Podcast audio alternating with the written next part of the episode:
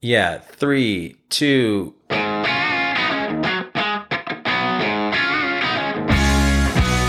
He's Anthony Vizzini. And he's Luke Johnson. And this is the Splinters and Stuff Podcast.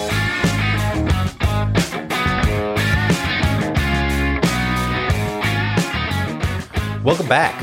Alexa, start the podcast. Oh, God. This week in the shop, we're working on. Oh, dang it. What'd, what'd you do? It's only opened a spicy A jalapeno? ranch water. Oh, ranch water. I offer it to you, but you're all sober. Yeah, yeah, yeah, yeah. I'm just, you know, hanging out, trying to cleanse out. and- You like those spicy ones, though? yeah, they're really good. It makes the back of my throat feel itchy. Hmm. Well, I guess it's going to go to waste. It's just it's awful. You're you're a bad person. Mm, give me, give me. No, I'll be okay. Yeah. Um, what was I saying? Uh, you were talking about what's going on in the shop this week because you're now a full time. Oh yeah, I'm about to close out my first week as a full time woodworker. Uh, so up until yesterday, I would say like I had like first week jitters, kind of like when you start any new job, where you're just kind of like feeling out the space, you're not really sure what to do, which was hilarious looking back because I was the whole time I was like, "Am I being a lazy piece of trash?" Like jumping into it was kind of weird, even though I'd been doing it, but like separating myself from my office. You feel like you need to be putting in about 16 hours a day nonstop because now you don't have a paycheck. yeah, there was that, and then also just like, but also my motivation was also not what I expect. My my body was saying you need to work sixteen hours today. My energy was going. I think we could do about six. Sounds you know, good. You know, that's cool. And then so my motivation and like my daily goals weren't meeting. That was causing some anxiety, but I was also kind of just trying to be in the moment and enjoy, like we talked about last time, like Yeah, I mean, you feel it- good. It's gonna be. I mean, you'll need you'll need six months to a year before you find like a groove. Yeah, yeah. So it's so it's this weird thing because I've been doing it, but I also haven't been doing it. So now that I am fully doing it, it's jumping into fully doing it. It feels like I'm starting a new job, Hmm. and that's kind of a weird feeling. Um, and then I would say it took till about yesterday for me to really just be like, all right, I'm gonna be in the shop, go work on stuff. You know, me and work Mac are working together on things, and it's been going well, and it's things are moving quickly, which is great. Uh, re- Sam and I have been working hard to re-wrangle the schedule and look at all that stuff, um, and trying to do some of that work to kind of get us set up for you know the rest of the year and the next five years, kind of thing. The big shift for me, and I actually got a little bit of this in my job, in my engineering job. Um, it's odd when you don't have a 20 hour backlog of things that you need to do in your in your in front of your computer. So, you know, when I was at my job, I would have there were weeks that I would be out on site and I would come in answer emails and stuff in the morning and things would pile up as I'm not there. But when I'm on site, I don't have email, I don't have computer, Right. I didn't have anything. So you kind of feel weird, like you're you're doing what needs to be done, Right. but it's not in front of a screen, so it feels weird. And that was a big adjustment for me when I went full time on the woodworking. Because you know, I'll sit down in the morning and take maybe a half hour Yeah. answer any emails that have come through. If I've got any quotes outstanding that I need to, to finalize and send out or send a ballpark or whatever, it takes a half hour, maybe an hour. And we've got a lot of background noise, but Yeah. maybe you guys can't hear that. I don't know. if you can, great. But uh, so you got maybe an hour in front of the computer, and then you've got another nine hours of your day, or however long your day is, minus Yeah. an hour, to actually go execute. And it's a weird, kind of a weird thing to get used Yeah. to because you sit down in front of your computer and it's like you're programmed that you're going to be there for a while. Yeah. But now there's there's not that much work to be done as long as you're you know you're tackling it an hour a day. Mm-hmm. Sure, you can let it pile up, but if you're hitting your computer every day, yeah. an hour or less, you can knock out that kind of work, Mhm. and then you've got a whole day minus an hour. Yeah. To, to so that was a big shift for me, just because we've we've become programmed. Yeah, I would say I hadn't thought of it that way, but I think that's definitely true to a certain level where it it feels like I'm working when I'm at my computer and I'm not. I feel like I should be kind of thing. So there's that kind of like that tether that still feels like it's Yeah. there that I didn't really realize and really until you said it just now. Um, And it's funny how like I'll take a day if I've got a few designs that I need to uh, put together on SketchUp. yeah. And sometimes like if I if I see a lot of the computer work piling up, particularly sitting down and creating a design on SketchUp because that's the most time intensive. But if I see that coming, I'll kind of let that pile up, then pick a day in the week that I'll just stay home. I won't go to the shop and I'll knock all that out in one day.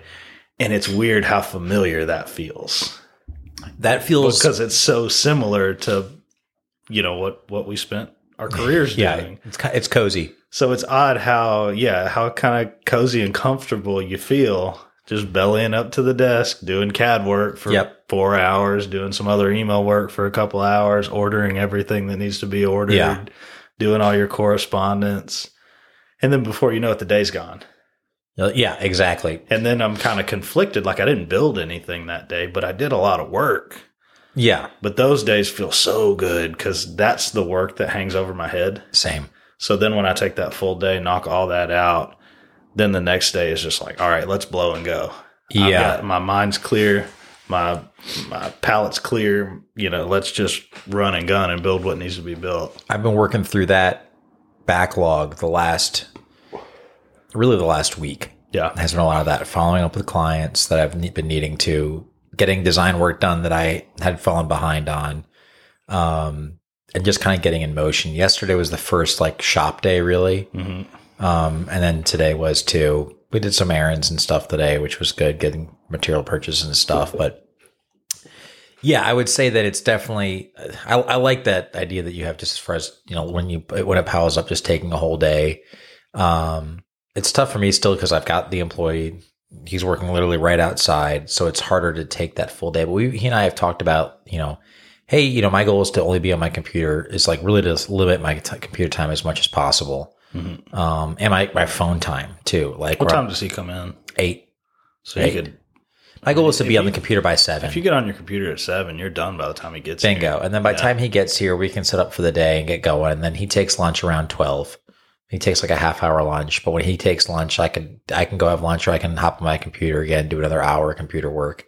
Yeah. And then same thing. I kind of want to. I told him like you know I might schedule a day. Maybe it's Wednesdays and on Wednesday mornings it's just design time, right? And uh, overflow time for computer stuff, or you know whatever dick around, whatever it might be. Just that's my office do- time. I was talking to a guy on Instagram. I don't really do much design work like SketchUp, putting Yeah. putting together a model. The way I operate is I'll do loose sketches on paper to help me if I need to, but majority of it is just seeing it in my head and then starting on it. And then as soon as I've got like enough to kind of fit up together, Yeah, check my proportions and see how it's going to look, then I'll do that. But it's it's very much all in my head, Mhm. and then I derive the dimensions from there, from the overall dimensions that you know whatever the restrictions Sure. are. And the only time I really bust out SketchUp is when I can't articulate what's in my head to the customer. yeah. And it, you know, if it's particularly complex, It's a good use for it. or if it's a customer who just can't like i think i could put anything in my head in your head in Yeah. conversation without any visual aid Yeah, we do. I mean, we do that all the time. right but there's a lot of customers that don't see see things in that in that same way so they need to see an actual so then i'll bust Especially when out, you can spin it around for them too. right You know. then i'll bust out the SketchUp but other than that i really don't um, so it doesn't happen Yeah. that often it's not something i would that i would sit down and get on sketchup every day so that's what i was saying if i'll, I'll let a couple of things Yeah. stack up then knock them all out at one time but that's For me, it's it's every couple weeks yeah. For me, it's know? part of every build. It's Yeah. every build I do it, and that's for- just the way just the way you do it Yeah, that's the way I do want it. that to be part of your package I guess kind of both. It's kind of become part of the package. I think it I think it offers something that's different about my business than other businesses who might do the same thing. You know, how i you think do it it. is a good pitch I think it's a good pitch. I, and for me, it's it makes me certain that I know it's in my head. It helps me obviously since I have an employee that I can go hand something off to be like, you're building this. It not you're not. You know, I Oh don't yeah, have if to, I I was, bump yeah, if I was, if somebody. I was putting it on yeah. somebody else, I think I would definitely. Yeah, and then I for- might even look at generating drawings. Yeah, and I've done that before. You know, I've done cut lists and all this stuff and, and tried to break it down. And, and Mac's almost at the point uh, where he can really just take a drawing and go. And, and that's kind of one of the goals we have for soon is just getting to that point where I was that can happen. I was talking to somebody or watching a video or something, but it made me think. Uh, trying to remember what the context was. I don't remember. It doesn't matter. But I was thinking, you know, it would be pretty cool to just work in a wood shop and have somebody feed me drawings Oh, yeah. and just create. Yeah, just it's like Legos, right? Well, it's, I, mean, I got to cut the it's like- Legos out, and then I put the Legos together. It's like back in the machine shop. yeah, you know it's like it's like well, it's like my previous life and it would get old Yeah. sure but it would be fun to be handed a drawing i mean a full toleranced yeah, drawing yep. was it y 14 and a half or whatever the Fourteen point one, yeah, whatever it is. Nine was it? Well, i think what we always worked to is 14.5 but I can't remember. i don't know I've it's slept, been, I've it's slept been a little while then. yeah, i'm kind of ashamed of that now um but that would be fun you know a, a full drawing tolerance Yep. everything that you had to meet QC standards. You had to meet every text in the note. You had to meet every dimension within tolerancing. But instead of in a machine shop, it's in the wood shop. Yeah, Yeah, I think that would be super cool. it'd be a good challenge. Yeah, no, I uh, Maybe that's a good. Maybe that's a good like face-off challenge ooh, that we could have somebody generate drawings for a project, like a you know relatively simple two three day project, yeah. and then take fun. those and see just like Whose quality like okay here execute. Oh god. Yeah. I think that would be fun. That'd be. I would be interested to see, especially if it's something where there was multiple approaches to solving the same problem. You'd have to be working out of the same shop. Well, there's Yeah. always multiple yeah. approaches. No, I agree. No, I so I, no, I use the SketchUp like I was saying for myself to get it out of my head and on paper. And also then use stupid SketchUp. You got the I use the pro the version. Pro, yeah, I, is- it's not it's much. It's like three hundred bucks. It's just it's nice because there's a couple more cert like a couple more three D tools and stuff, and then all the access to all the three D downloadables and plugins and all these Do you different things. mate parts in SketchUp, or is it just No. like all? if you can, solid? I would. Oh my god, that'd be so nice. If you can, and I just I'm just too stupid to have figured it out want by now. SolidWorks back.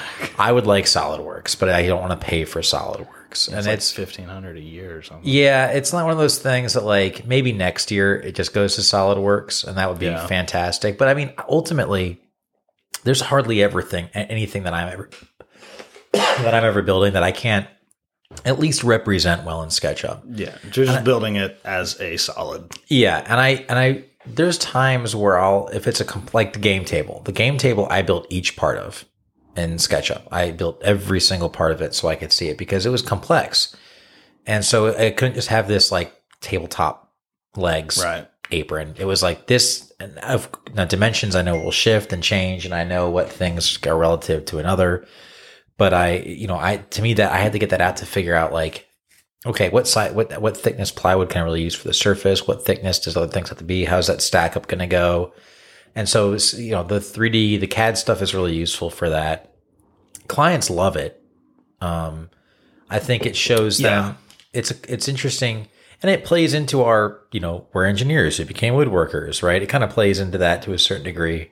It's easy for me to to translate a drawing or a 3D image to a thing because I'm used to having those conversations with people, Right. um, especially non-engineers within the engineering world, right? I've got a, I've got some clients right now, which I've, we we've talked about him before. He bought SketchUp Pro just so he could design out what I was going to build for him. They're retired engineers. They basically, I think they're kind of very well programmed to be working in front of a screen. So they do a lot of traveling, ton of traveling. So she's basically we're setting up their whole home office with like Yeah. a big modular, Oh, so big nice. modular desk system for for both of them. And uh, that's what she was saying. She spends most of her time planning the trips and stuff. Yeah. So that's what her side of the home office. That's what she does over there. I'm not sure what he does. I mean, what he's been doing lately is designing furniture. Yeah. but he sent. I mean, he sends me Nice. full full SketchUp files, full renderings. That's You know, awesome. they've got the room rendered up with the doors on it and everything. And I, I just it makes my job super easy because I look at that and go, yeah. Okay. you know, I basically went through everything to make sure there was nothing that didn't make sense. Yeah. nothing that couldn't be done. But they've been engineers their whole life. They've got a good good grasp. Yeah, they got a good idea. reality. Yeah, that's um, funny. So now it's just down to the point they're sending me, you know, different drawer pulls yeah, that's nice. at. I'm like, you know, I, I- that's fine, but that stuff can be changed. I- I've had a, of, so have had a, I haven't had anyone send me a CAD model yet, but I have had clients who have sent me. I'm working on one right now that I basically just have to take a 2D drawing and make it 3D, and it's great. She's an interior designer, and so Yeah, of course it's going to look really nice. But like it's colored, everything's in there. We talked about a few different things, but like she's got like the 90 percent solution on paper. Nice. That's great, um, and I like that. It, it's it's if, I like the sketches. if yeah, I like the sketches. I like the really bad ones the most. That's what that's what I'm saying. Yeah. You get the hey, sorry, you know, I I I'm not much of an artist. I can't draw, but hopefully this gets the point across. Yeah, that well, and even that, even when it's terrible, has anyone not apologized to you, Point or is, across. has anyone not apologized to you in handing you a sketch? No, No, everyone's apologized to me as well. I'm so sorry, but this is it's like a, it's like a first grader handing in a homework assignment. Like I'm I'm so sorry, but this is Mm-hmm. The best I could do. And I'm like, this is great. This is great. This is yeah. Anytime, and some people come in with like a page and a half description of what they're thinking about doing, and they, of course they're apologetic for the information overload and da da da. Oh, like, yeah. don't apologize because I would much prefer this because I can pull out I can everything I, work with need this, from that, and and usually get you a ballpark. Yeah, I don't have to do a design. Yeah, How much does it cost for a table? yeah. You know, I, I would much prefer you give me a page and a, A poorly drawn a, a rhombus with four sticks coming out of it. I would like this table built, please. you know, yeah, that's tough. What no, kind of wood? I don't know. Uh, the tree kind. You're the wood guy. Idiot. Yeah, you're the be the wood guy, Luke. you're the wood. You tell me. No, um, no, it's been it's been a great tool to have. I would recommend everybody try out the free version. It's free. It's, a good skill to learn. If you don't have any CAD experience, It don't matter. it would it's still it would be tough to pick up. Um, I think we take our CAD experience for granted a little bit. Yeah, but If there's you just didn't have any. Watch But three there YouTube are videos. Unlimited YouTube videos. yeah. Watch three YouTube videos. And I- you'll every know time I sit down with SketchUp, I inevitably wind up Googling, how do I do this on SketchUp? And the first video, boom, somebody's done it, explained it step for step. Oh, I've gotten real creative for some shapes, and there where I'm like, I don't know how this is going to work, but I figured it out eventually. With the funny thing bad about- clicks. um, SketchUp for me. So I'm used to SolidWorks, where everything makes sense. I mean, it's in a it's a very real environment, Yes, and if you change one thing, it it trickles through your whole oh, design. it's so nice. Whereas SketchUp, you can't really change things. I like when I have to Once go delete like down, three things. you to basically have to start over. Yeah, like I was doing uh I'm Yeah. doing some working on some bookshelves with a guy.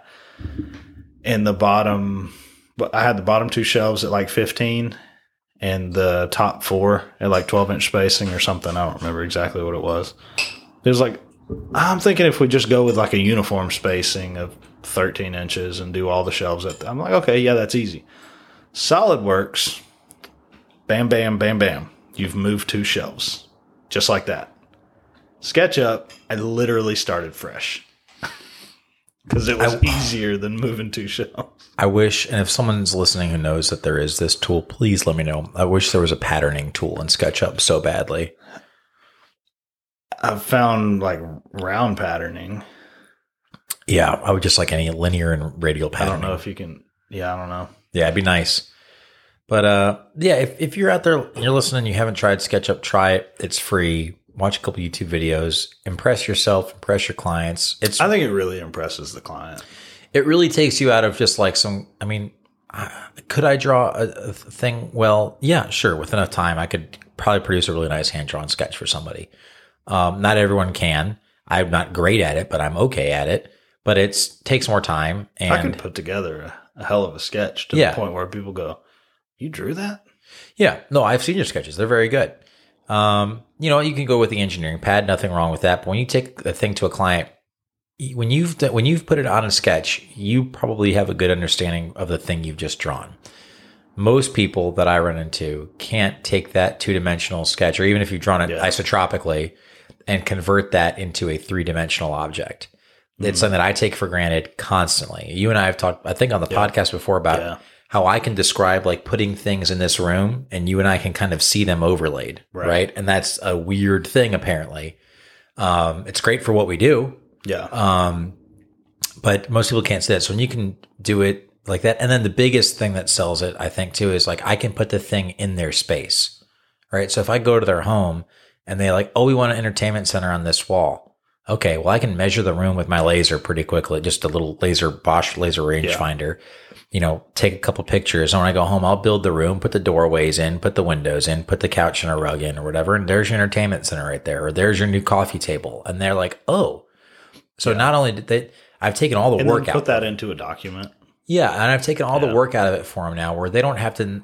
Okay, showing them a 3D version that I can spin around, they can see from every angle, does a really good job. Of, here's the object. because that's that's a pretty standard thing for you know kind of high level contractors. Yeah, So if you're looking at you know if you've got a half a million dollar home and you're looking at an addition or something Yeah. or, or putting a pool in, it's a given that your contractor is going to provide you a full like walk through. almost VR walkthrough 3D modeled of Yep. the house and the proposed addition. Yep. And that's kind of a standard thing now. If Mm-hmm. you if you don't get that, you need to ask for it because it's available. And if it's not available with who you're using, you might look at you know going with somebody else. But uh, there's no reason that we shouldn't bring that over into our world. No, if not at have, all. If we have the ability. If nothing else, like you're saying, just to add value to yourself, to your operation. Yeah, And it- you provide a nice document with these images, they're They going to go, oh it." man. Yeah, it doesn't take you much more time. I think it gives you a better understanding because it does for me too. There's times where we'll talk dimensions and I'll, I could build the object and then I throw it in the room and I go, well, that's not going to work. That's too big. Or this is sticking out. It's too deep. It's not, or it's not big enough or whatever it might be. Um, and it, it's kind of the steps of you can get, you can sketch something and take, you know, someone says, I want a table. Okay. I can picture a table, but, and you can describe it to them or I can draw it for you on a piece of paper. That's like level one. Okay. The level two is I can take that and make a computer design, and now I can show it to you in 3D. So we're both looking at the same. The table that was in my head is now a real object. You can. I can. see. probably need to start implementing that I would. because just in the cases of, you know, if people come to me and tell me exactly what size table they need, great. Yeah. But if somebody goes, ah, we're thinking about this big, but we're not quite sure, you Put know, it in the room. we've got this size room. That's the point. I need to just be like, you know what? Let me just come. Let me just come check out the room, and I can model this up.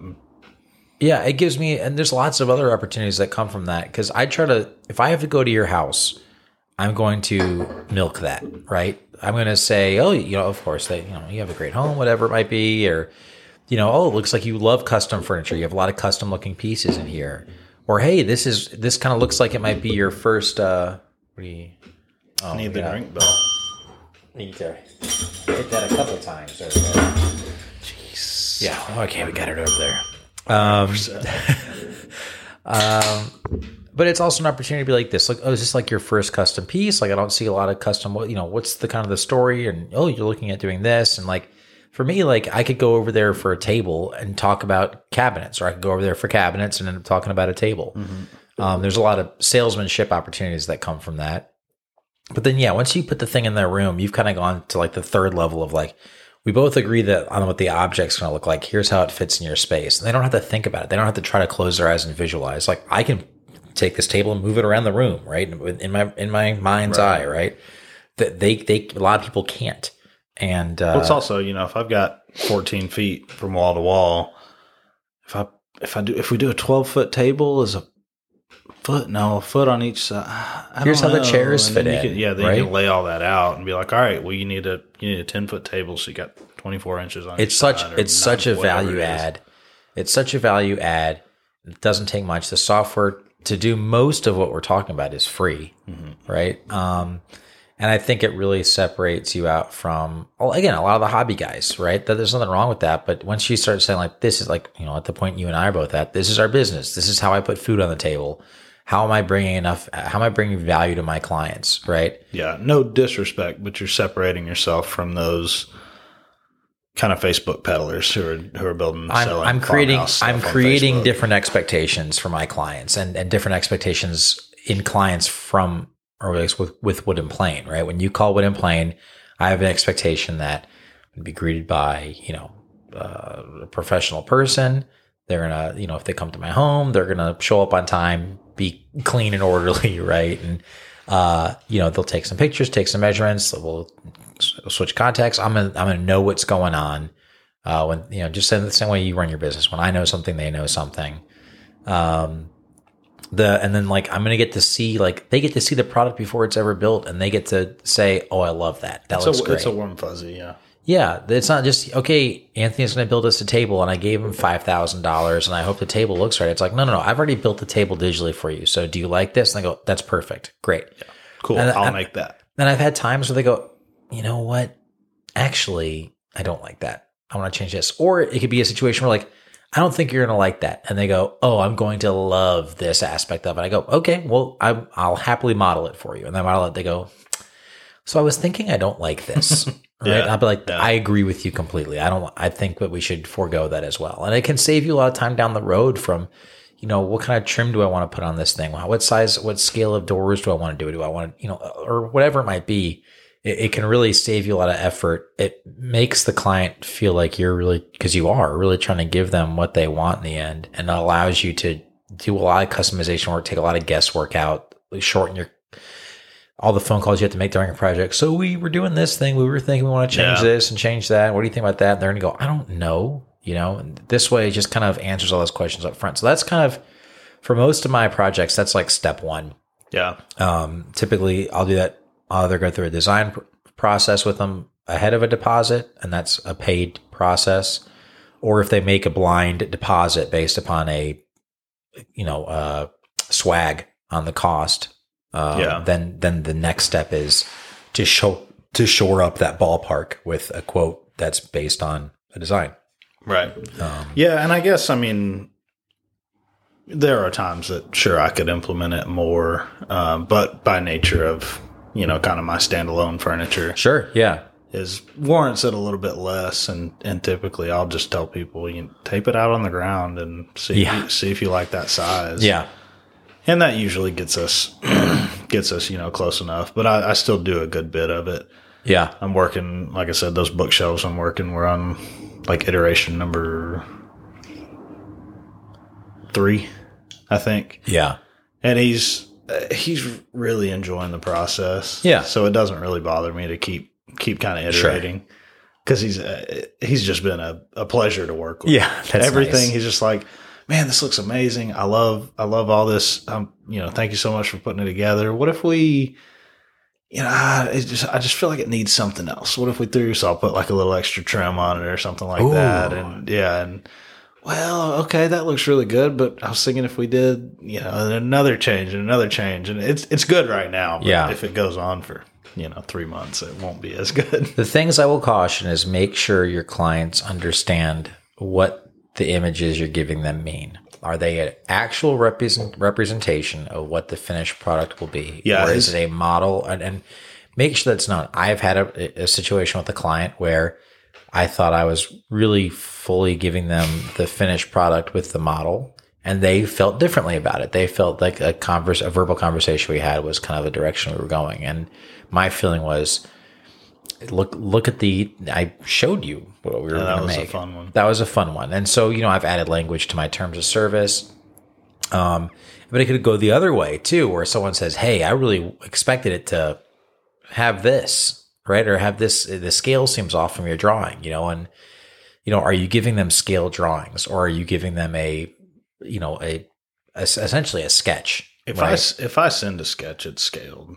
Yeah. Yeah. And, and mine are too. But I would say for someone who's getting out there, kind of just like there's been times I've drawn cabinets without toe kicks on them for a kitchen, right? That I'm quoting or something like that mm-hmm. because it just takes more time and it doesn't matter for that thing. And that might just be the first swag at it, right? Yeah. For like Rev 2 or in the quote, typically that, that kind of stuff gets added. But people can, again, we talk a lot about managing customers' expectations.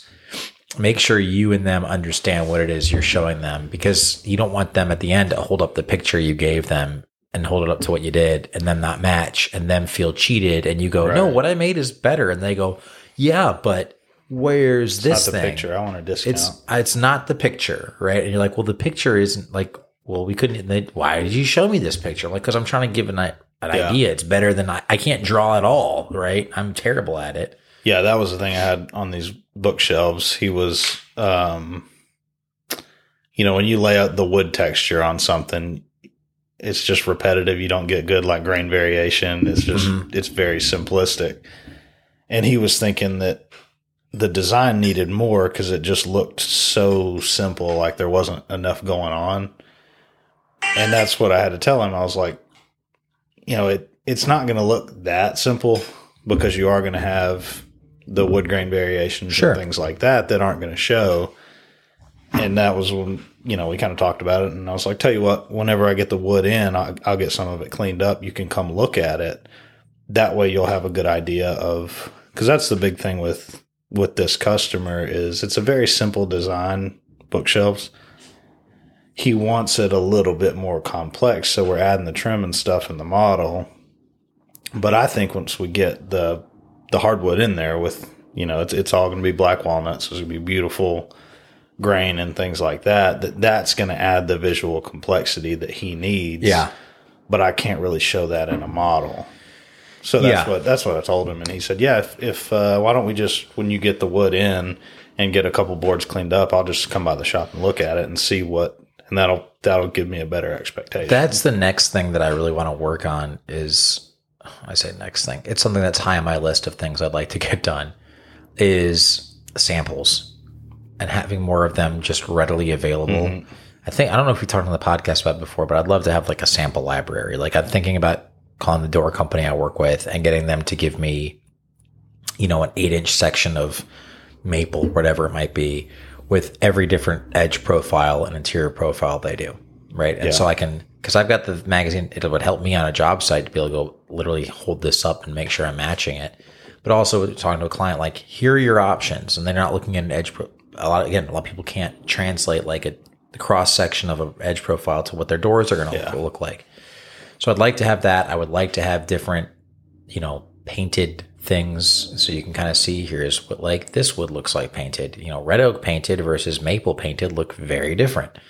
Um, and of course finishes and like what's an you know what's a natural finish a natural finish? You mean you just what are you gonna put on an air? Yeah. You know, no, no, no. I'm gonna put an oil on. Well, is that gonna change the color? Kind of, but it's gonna enhance it. it's going to look wet. What color is it?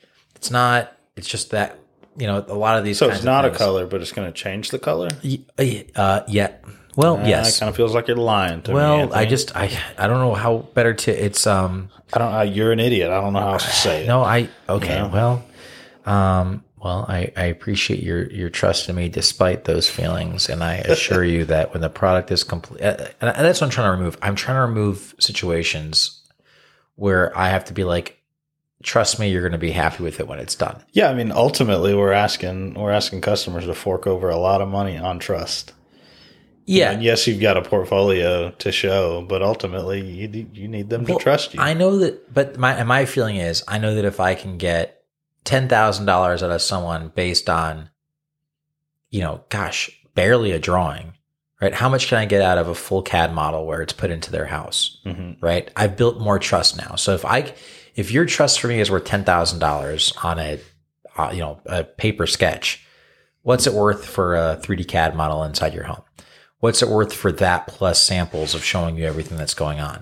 Yeah, right and and those kinds of things start building that trust up more and more that brings your value up more and more because it also does take more time for me to do those things and you're going to start i think being able to be you're going to be able to approach certain clientele that you otherwise wouldn't because they have expectations for that kind of interaction and a lot of other dealings they do Yeah. with getting stuff done so and if they don't it's great that you can really raise the bar because you know if they're calling around again most people who call us i would say 80% of my clients have no idea anything about wood at all. I Yep. would say or cabinetry nothing. They just go we need we need we need table. We need Yep. cabinet. We need vanity. And i go okay great. What do you want? They go i just told you. You know, and I go, okay, I would say 20% of my clients know stuff, but I would say about half of them think they know stuff and the other half actually know stuff. I think 20%, yeah, 20% is probably a good number of clients who come in and know. ah, They know the right word. No. I, I think, no, here's what 10, 10% would be clients who come in and know what species they want their project Yeah. built out of. yeah. That that's probably 10%. I would say 20% know wood words, but don't know Yeah. what all wood words. I would say half of that. So 10% of my clients like can talk, me- we can talk back and forth and be like, oh, you want walnut? Yeah, we're thinking more of an oil based, you know, oil based finish, or we want somewhere durable than oil. Okay, great. Awesome. There's, then there's the other half, 20% like, we want, we really love walnut. And I go, great. What kind of finish do you want? They go, walnut. And you go, oh, okay. So Well, so many, I mean, more people than not think of walnut as a minwax stain, as a finish. not as a wood. Yeah. I go, no, that's a, It's like it's a nice, it's, it's an actual. I thought it was named after the nut. I go, and that nut grows on a. They go, oh, a bush. okay, that makes sense. yeah, bush. Yeah, bush, and uh, and and they're dark bushes. Yep. They're dark Bingo. brown. They've got dark go, leaves. y- yes, that's right. Bingo. You're It's correct. like that, but like if the bush grew way up in the air on a big column. a tall bush, a tall, Bingo. like a big skyscraper bush. We're there. We're You there. nailed it. We're there. yeah. Oh. So you want to go with black walnut? Ah, I think we should go with oak and stain it. Yeah, I mean, we've talked before too about educating clients and that kind of. I think being part of the part of the job to a degree depends on what you really want to do. But I would again, it's it's. I'm always it. looking for the value add, and and and that's and for me that's one of the parts that I really enjoy about doing business is Mm-hmm. how do I bring a client as much value as possible so I can have the greatest return for my investment of time as possible. I love that part of it. And of course, I'm going to get to build more stuff, more cool stuff. I enjoy I enjoy educating them because I mean a lot of it is a learning process for me too. Yeah. You know, a lot of times they'll ask questions I don't know the answer to, and I'll go find the answer Yeah. and give it to them. So it's good. It's good from that aspect, but it also it builds their faith in you Yep. if you're showing knowledge. I just enjoy spreading the word, kinda. Yeah. You know, when you when you fill a customer with knowledge and they know everything about this table and the wood and the ins and outs of this wood, you know, we're talking about black walnut. There's actually a blight with black walnut. It's getting rare. It may go out in our time. We don't know. Um, things like that, that when they get the table and they're telling other people about the table, they can present that knowledge that they've learned throughout the process. So that helps them brag on their piece. Yeah. You know, I had this piece custom made. It's actually made out of black walnut, and their guests go, "Oh, oh, that's that's cool." And they go, "You know, I don't know if you know, but black walnut is it's it's pretty. It's getting to be rare. It may go. It may almost out. all died a, a few decades ago, anyways. It may all die in our lifetime yet. Yeah. We don't know. There there are big issues with it. Um, and just any little educational bits, you know, with white oak versus red oak, or like we were talking about black walnut, the different species of maple, Yeah. you know, spalted or ambrosia. You can mm. explain to them what creates those patterns and things Yeah. like that. And it's good for them to know, yes, but it adds value to their table because every time somebody sits down at that table and comments about the wood grain, they're going to explain it to them. No, of course. It's the same thing when you learn about artists growing up in school and stuff. Like Mm-hmm. the Sistine Chapel was painted by Michelangelo. Like that's cool. It's like, but the other he laid on his back on scaffolding and painted it, you know, inches away, just by himself, just up there. Right. Those kinds of little interesting And like if you bought an expensive piece of art for like to hang on your wall, yeah, somebody goes, "Oh, that's really neat." you go, yes, if it it's is. got a if it if it's got a story behind it and an artist, you're not going to go, "Oh, thanks, man," and that's the end of the That's- sentence. Yeah, You're going to go, "Oh, thank you so much." It's actually there's this artist out of uh, Nevada yeah, who's been doing this for 30 years, and they've got this is part of their line, their ocean line, yeah. where you know, and, and they use these materials. part of the story. It's, it's part of the yeah. It creates the whole the whole experience. And again, that's it's that, and that's another value add is is them having knowledge about their piece and what makes it special makes them. I think adds real value. It makes it more special to them. dollar value. Yeah, and, then it ultimately adds adds dollar value. Um, because that's you know that's all we care about. Exactly. That's all. we That's the only thing that matters. you, you know, I I'm at the I'm so I'm working with that small business consultant. That's the conversation we have where I'm trying to find that balance in my pricing between being considered a luxury brand, right? I'm not I'm not at that level right now that I think I could be that. Yeah. Um but I don't I also don't want to leave money on the table. That's my big thing, especially with this being my full time job now. When I go interact with a client, my goal is not to cheat them, just to present them so much value that I can separate them with as much money as they were ever going to be comfortable with separating with for that project. Yeah. Um, and finding what those right price points are is something I'm really starting to dig into. I think we talked a little bit about doing some market research and things like that. But you know, ultimately, you know, people like, oh, it's not about the money. I mean, to a certain degree, it is. Especially now that we're, you know, we're both full time. For me, it definitely is a factor that I'm weighing a lot more. I mean, it makes the world go around. Like, makes the world go around. if in order for me to keep making awesome wood stuff, I have to get paid to keep making awesome wood stuff. exactly. Um, and so, yeah, it's uh, finding creative ways to add value. I mean, that's just the nature of any good business. Every business that's out there that's successful has found creative ways of adding value, whether it's Facebook or Microsoft or, you know, gosh, Sherwin Williams or whoever it might, any company Dunkin' out Donuts. there, Dunkin' Donuts, right? Ranch Water, whoever it might be, Ranch Water, Ranch Water. Ranch Water. I would love if they're just like, hey guys, we heard about you guys talking about it. Here's some t-shirts and some ranch water. I'd be like, hell yeah. Throw me a 12 pack. That's like 20 bucks. That nice. It'd be cool if they just threw you a nice, just a, just a twenty dollar bill. They're like for your next twelve pack there, Yeah. bud. Yeah, where you Yeah. at? Where you at, Ranch Water? But yeah, all these businesses are trying to do constantly is look for ways to uh, add value in a way that makes has a strong return for them. And if they can do that, you know, there's low cost ways of doing that. There's high cost ways of doing that, right? Um, and I think one thing that we're trying to figure out now is just really where we can start squeezing more of that in, so we can start appealing to more of that, more of the clientele that we want, kind of thing. yeah, I think most of that just comes with with time. Yep. Comes with more projects built. It comes with a better portfolio. Comes with better skills. Yep. I mean, and all of that stuff comes with time.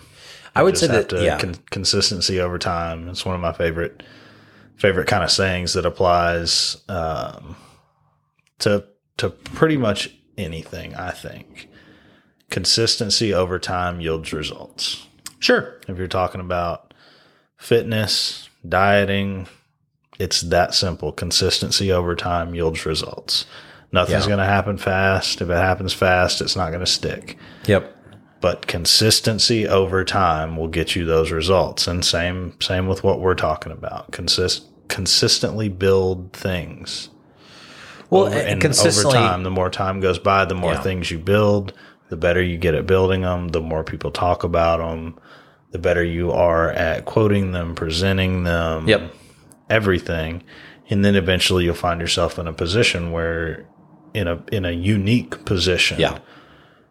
Where you have the ability to provide something that not very many people can provide or anybody for that matter. or yeah. yeah. anybody maybe Yeah. anybody within a reasonable distance There's that. Do you, You see know, that guy on TikTok who builds the big? He's the blacksmith. He's building like these big metal gate doors that are like Max these fairy. Randolph. oh my, Oh my god. God. That's what I'm saying. I'm like, I want. I'm so curious. We should we should just reach out. Uh, I don't know, just try to get him on this, Yeah. just because I would love to pick He his got- brain. i saw him when he first got on tiktok like yeah, when two- he's like ten thousand followers. like yeah. two videos in yeah, and then two videos later he's at like half a million followers because it's it, it's so fascinating he's so pure. all you have to do Yeah. is all you have to do is see one video and you're like I, I love this man and this work is unreal and there's no way he's making that with his hands i gotta see more The guy is so humble, Yeah. and kind, and oh he's just hey everybody he looks- Yeah, he's just happy to be he- alive man. yeah, and he looks like you'd you'd want him to. yeah this right? is at max randolph studios on tiktok i'm sure Such it's a something fan. similar on instagram is it, it's and it's unreal stuff it's you know like a eight foot diameter clock in the top of a silo that also rotates with a stained glass panel, and it's all Yeah. it's all hand cut, and it's all giant gear turning door locks. It's amazing. It's it's unreal. and and Check he, them out. and I don't know how much that guy's bringing in. Uh, It's got to be unreal for work like that. you, you, Has to be. You'd think Yeah, I, I hope so. I mean, like one of those big locking mechanism doors. it's taken him six months. gotta be 30, 40 grand. Uh, It's, Surely. I mean, you figure this guy's spending. It's he's probably working on those doors for six months plus. So you'd think Yeah. for that kind of specialty work, like take probably, take you're probably more. take materials completely out of it. you're probably pushing six figures.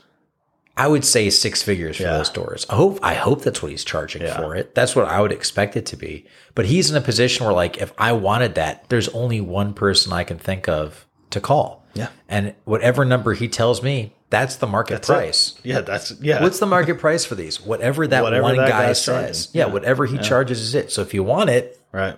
okay, you know. Yeah. And uh, yeah, I think a lot of it.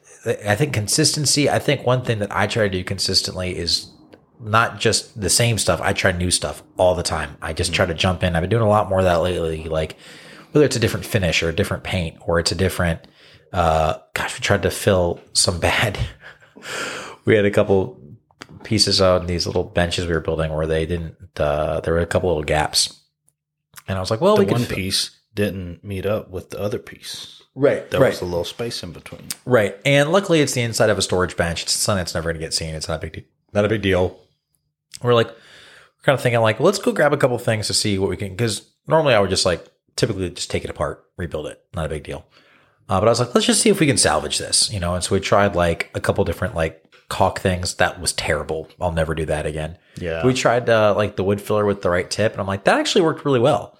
And then part of me is almost like, I wonder if I could get this into a like, I wonder if they sell empty caulk tubes that I could go put the wood filler in and caulk with the wood filler. Yeah, I've bought wood filler in the tube Yeah. with the tip on it just to have the tip. Yep.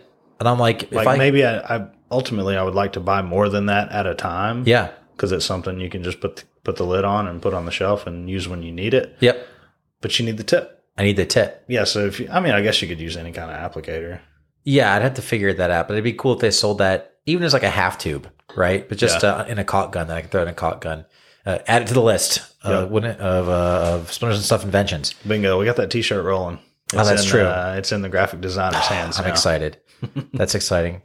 Um, but yeah, I would say trying new things is always important to do. Uh, there's that project you and I were talking about before we started recording tonight, where it's this desk that I want to build that I'm behind on. Um, that I, because I'm behind, prices on certain things have gone way up, which is unfortunate for the client because he was really excited about doing one one thing, and now that's become much more expensive. So I gave him some other options. Anthony ballparked a black walnut project in his head several several months ago, and then shot it over to me a few days ago, and was like, "Hey, what would you put this at?" And I sent it to him, and he was like, "Whoa, like that's a lot more than I had Yeah. in mind." Yep. And then he went, sat down with it, and there were, you know, if you, uh, if you've got a if you've got a a table that needs to be built out of six foot boards, chances are you're going to have to buy eight foot boards. Yeah. That kind of thing. So that played into it. Yeah, Also, you hadn't bought black walnut in a little while. it's been a little while. So that played into it. And then you sat down. I was like, well, walnut's going for this right now. You're going to need this many eight foot boards. Yep. Neither side of your project is eight feet, but you're going to have to buy eight foot boards Yep. for the whole thing. Mhm. And he was like, yep, yep, yep. And he went through it and he was like, okay, yeah, that's right. That makes sense. Whoa. He's like, uh, now I have to tell them. Now I have to tell them. and so, you know, of course, we had some complexity. We wanted to do some breadboard in. So, you know, I told the client, I was like, hey, it's a guy I know from college, really nice guy. He's excited to get the, get this done.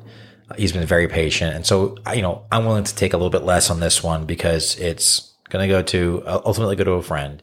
It'll be a, a- it'll it's a good a project. one. It'll be a fun one too. It's relatively simple. It's something we can kind of bang out. And then, uh, but the other side of it is like that big miter cut. It's an, it's an L desk, an L shaped desk. And we're going to do it with, uh, two, uh, the same, same depth legs with a miter connecting them at, at the, at the mate. And I just really, I've done miter cuts, but they've been, I guess more big bevel cuts. I haven't done like the big miter cut like that. And That'll be easy. it'll be easy. But so Luke and I talked before. I was like, hey, I would love to like have you come by the shop when I do a couple of these things, just to you know make sure that I'm kind of like on the right page, or that you do way more furniture than I do. And so it's a skill that I'm like, let me just make sure I'm doing it right, make sure I have it set up right. And then, you know, and the biggest thing is if I screw something up, I know I can fix it. I also know that if Luke is there, that he's going to go, this is how you fix it. Right. right. And that's going to save the guesswork out of that. And so then the breadboard ends. I think I've done, it's been a long time since I've done one. Yeah.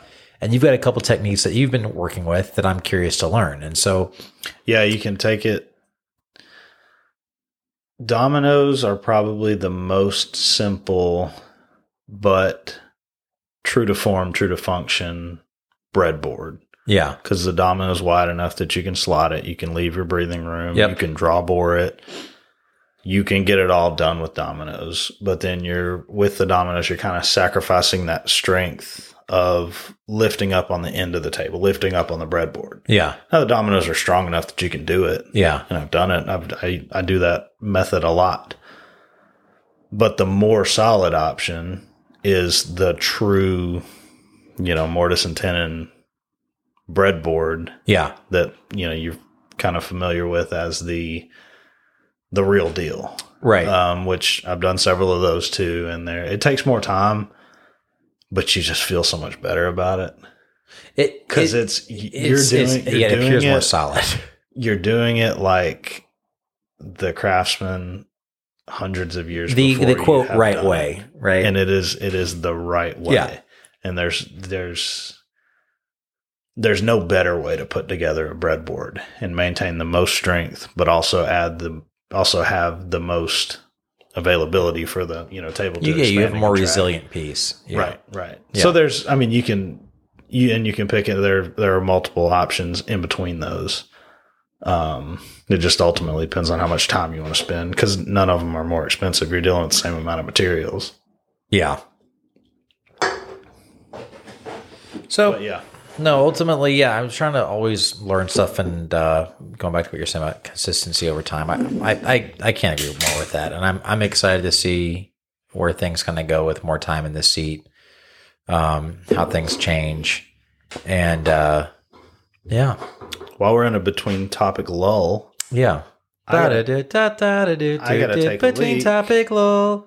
I got to take a leak and then we can, I got a little bit of real estate fun to talk about. So we can jump into that after I go wee wee, Okay, wee wee. Wee wee. all right, we're back from our I mean almost on the dot every time, one hour pee break. This is when the show goes one way or the other typically. Yeah, I I just read an interesting yik yak. It said, I love how we almost stopped smoking, but then they made it fruit flavored and we folded. Yeah, it was uh Which is hilarious. I'm not a I'm not a vapor, but literally I think everybody in the world but me vapes right now. I would say 90% from ages 6 to 78, I would say everyone vapes. Yeah, for the Yeah. most part. Um they did a terrible thing. I mean, a brilliant thing, really. I think they I was telling you I think they went to kindergarten classes and they said, "What are your favorite flavors?" They don't have to even be real. Combine things that have never been combined before. The Go crazy. The marketing. Yeah, they're like they. You know who I feel bad for is is Juul because they're like you can't have fun flavors, and then they stop them, and then I don't understand There's the legality. I 400,000 don't understand other- the legality of that because like Alex was a, a jeweler. yeah, And then they outlawed somehow outlawed flavored tobacco yeah, vapor for one company. But then the pops were like the next one to come out. there's four And now other you go to the varieties. gas station, there's 37,000 different flavors and brands and you get the pop and it it's individually packaged and there's got to be a dollar in packaging. Yeah, they're disposable. Yeah.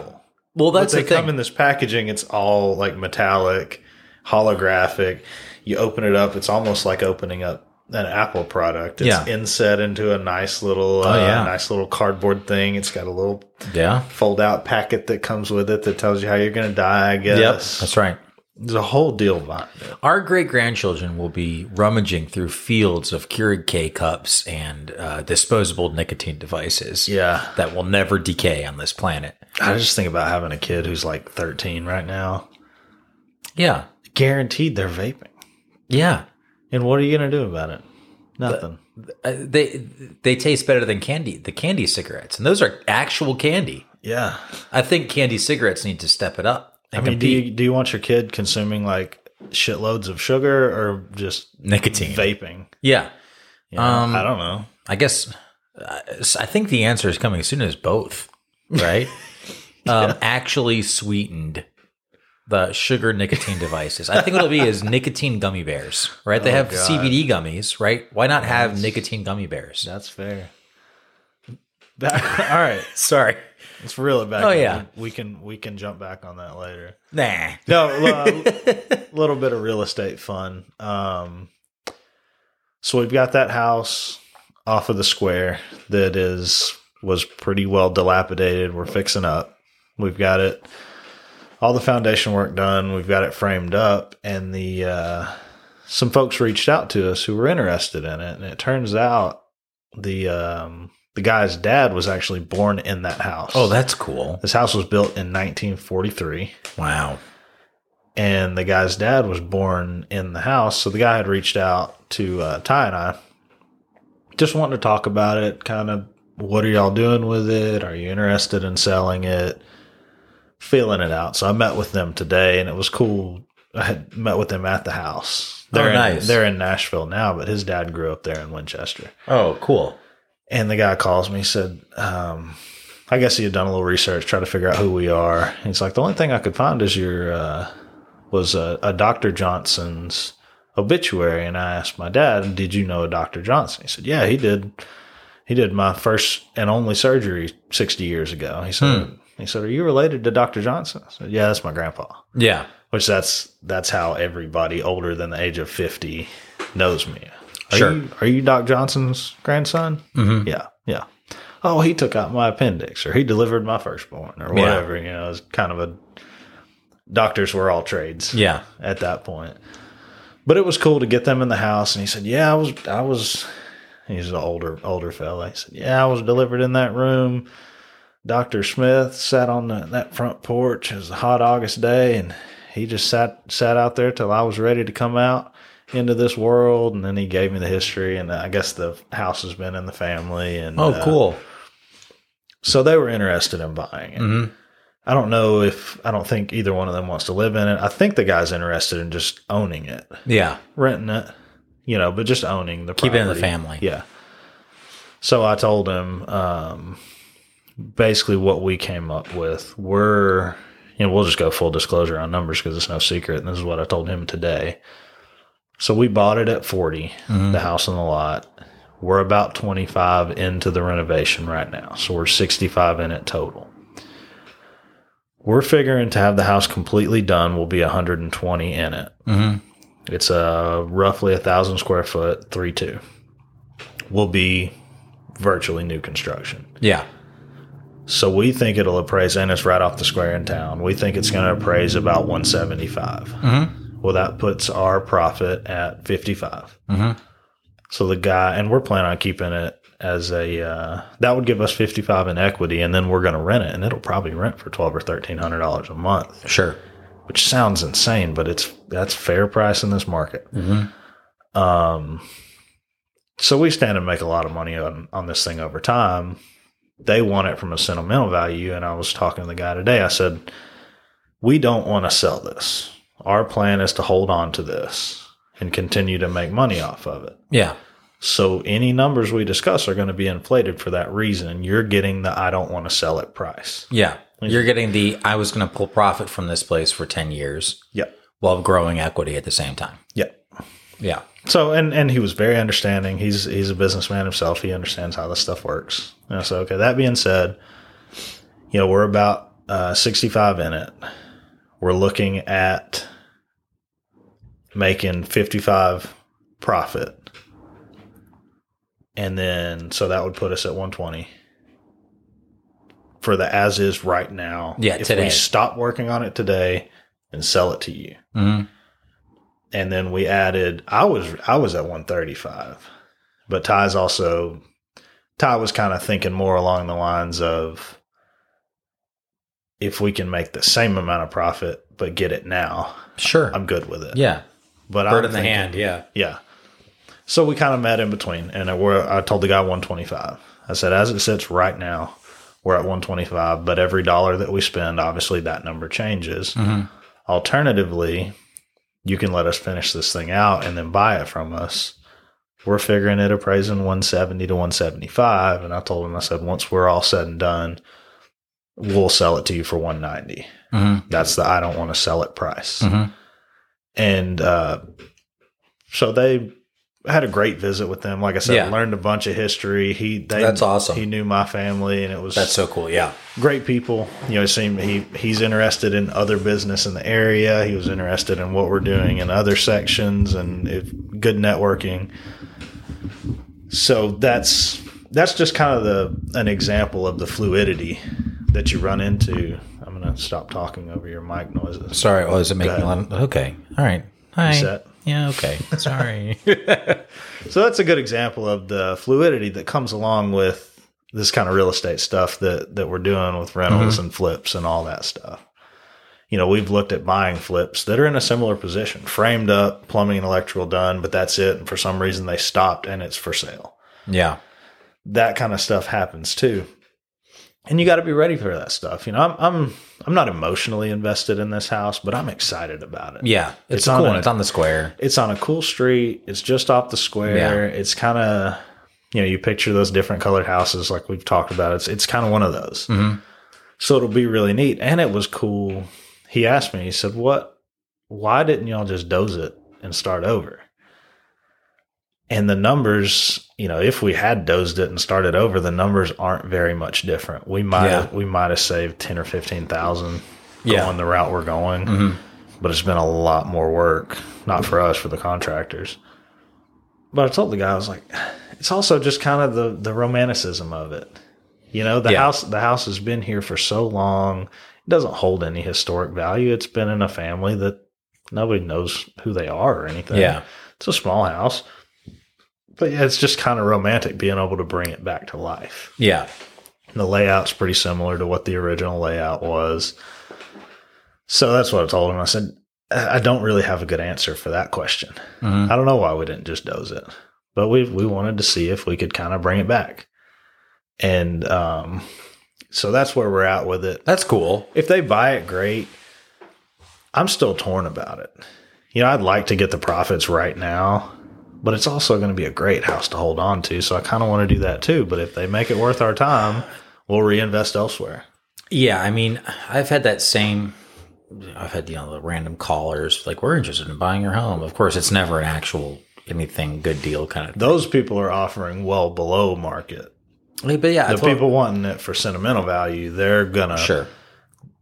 They're gonna pay above market for it. Yeah, I, I could see. You know, the whole plan, the whole time with this house, my my plan was to not sell this house and use it as an investment property.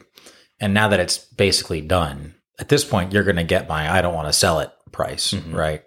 Leading up to that, I was always curious, like, I wonder what I could actually sell it for in the meantime. You know, there's different appraised values, and it's so funny too because I've looking back, I'm like, I wonder if I had just done nothing to this house and uh, just sat on it for five years, what kind of equity growth I would have had in it. Wouldn't have been bad at, No, at all. At all. Um, Honestly, if you bought it, sat on it for until now, I'd be up about the same. Funny enough, almost the same. I was gonna say dozed it and sold the lot. Yeah, still make money. yeah, that's possible too. Yeah, it's uh, yeah, it's it's so fun. I think I I think I made my numbers tell me that I made about twenty percent more by doing all the work instead of not. So of course, mathematically, that tells me I should have done nothing, right? Because how much time and expense and all that years. stuff. Yeah. Now, granted, How much did you learn though? everything? You, went know? to college. I Yeah, it was- you you went to you went to home remodel college. Basically, I went to home remodel college on scholarship, essentially, bingo. right? you know, and I wouldn't trade that out for anything. And so it's uh that yeah, the whole journey of the things you go on, Well, that's like learn. that's like we've preached before on your on your first flip. If you think you're going to make a little bit of money on your first flip, great. But even if you break even, you've learned so much. You know, we just bought last weekend. We bought ten acres yeah, up in Winchester. We bought it at auction. And we've not done this before. Mm-hmm. So we bought 10 acres. It's got a trailer on it, but we can't decide if we're going to try to sell I mean, It's in pretty bad shape. So I don't know if we're going to try to sell the trailer or just leave it on the lot and let whoever buys the lot deal with it. If Yeah. they want to doze it and build a house, great. If they want to That's refurb the do, trailer, yeah. great. But um, we're going to split it up into nine building building lots. Mm-hmm. Three of them are on the main road, and the other six will be off an adjacent road. And it's a, it's we've got a lot of people telling us we're stupid for paying what we paid for it. Mm-hmm. I don't think we are. The numbers, the numbers add up to me to almost we may make six figures off this deal, Nice. off of a hundred eighty thousand dollar investment. Mm-hmm. But if we are bad wrong, we could break even on it. Yeah. You know, honestly, I could take it to the. There was one person who bid me up from 160 to 180. Mm-hmm. Could take it to her for sell it for 179, Yeah. lose a thousand dollars and be out of it.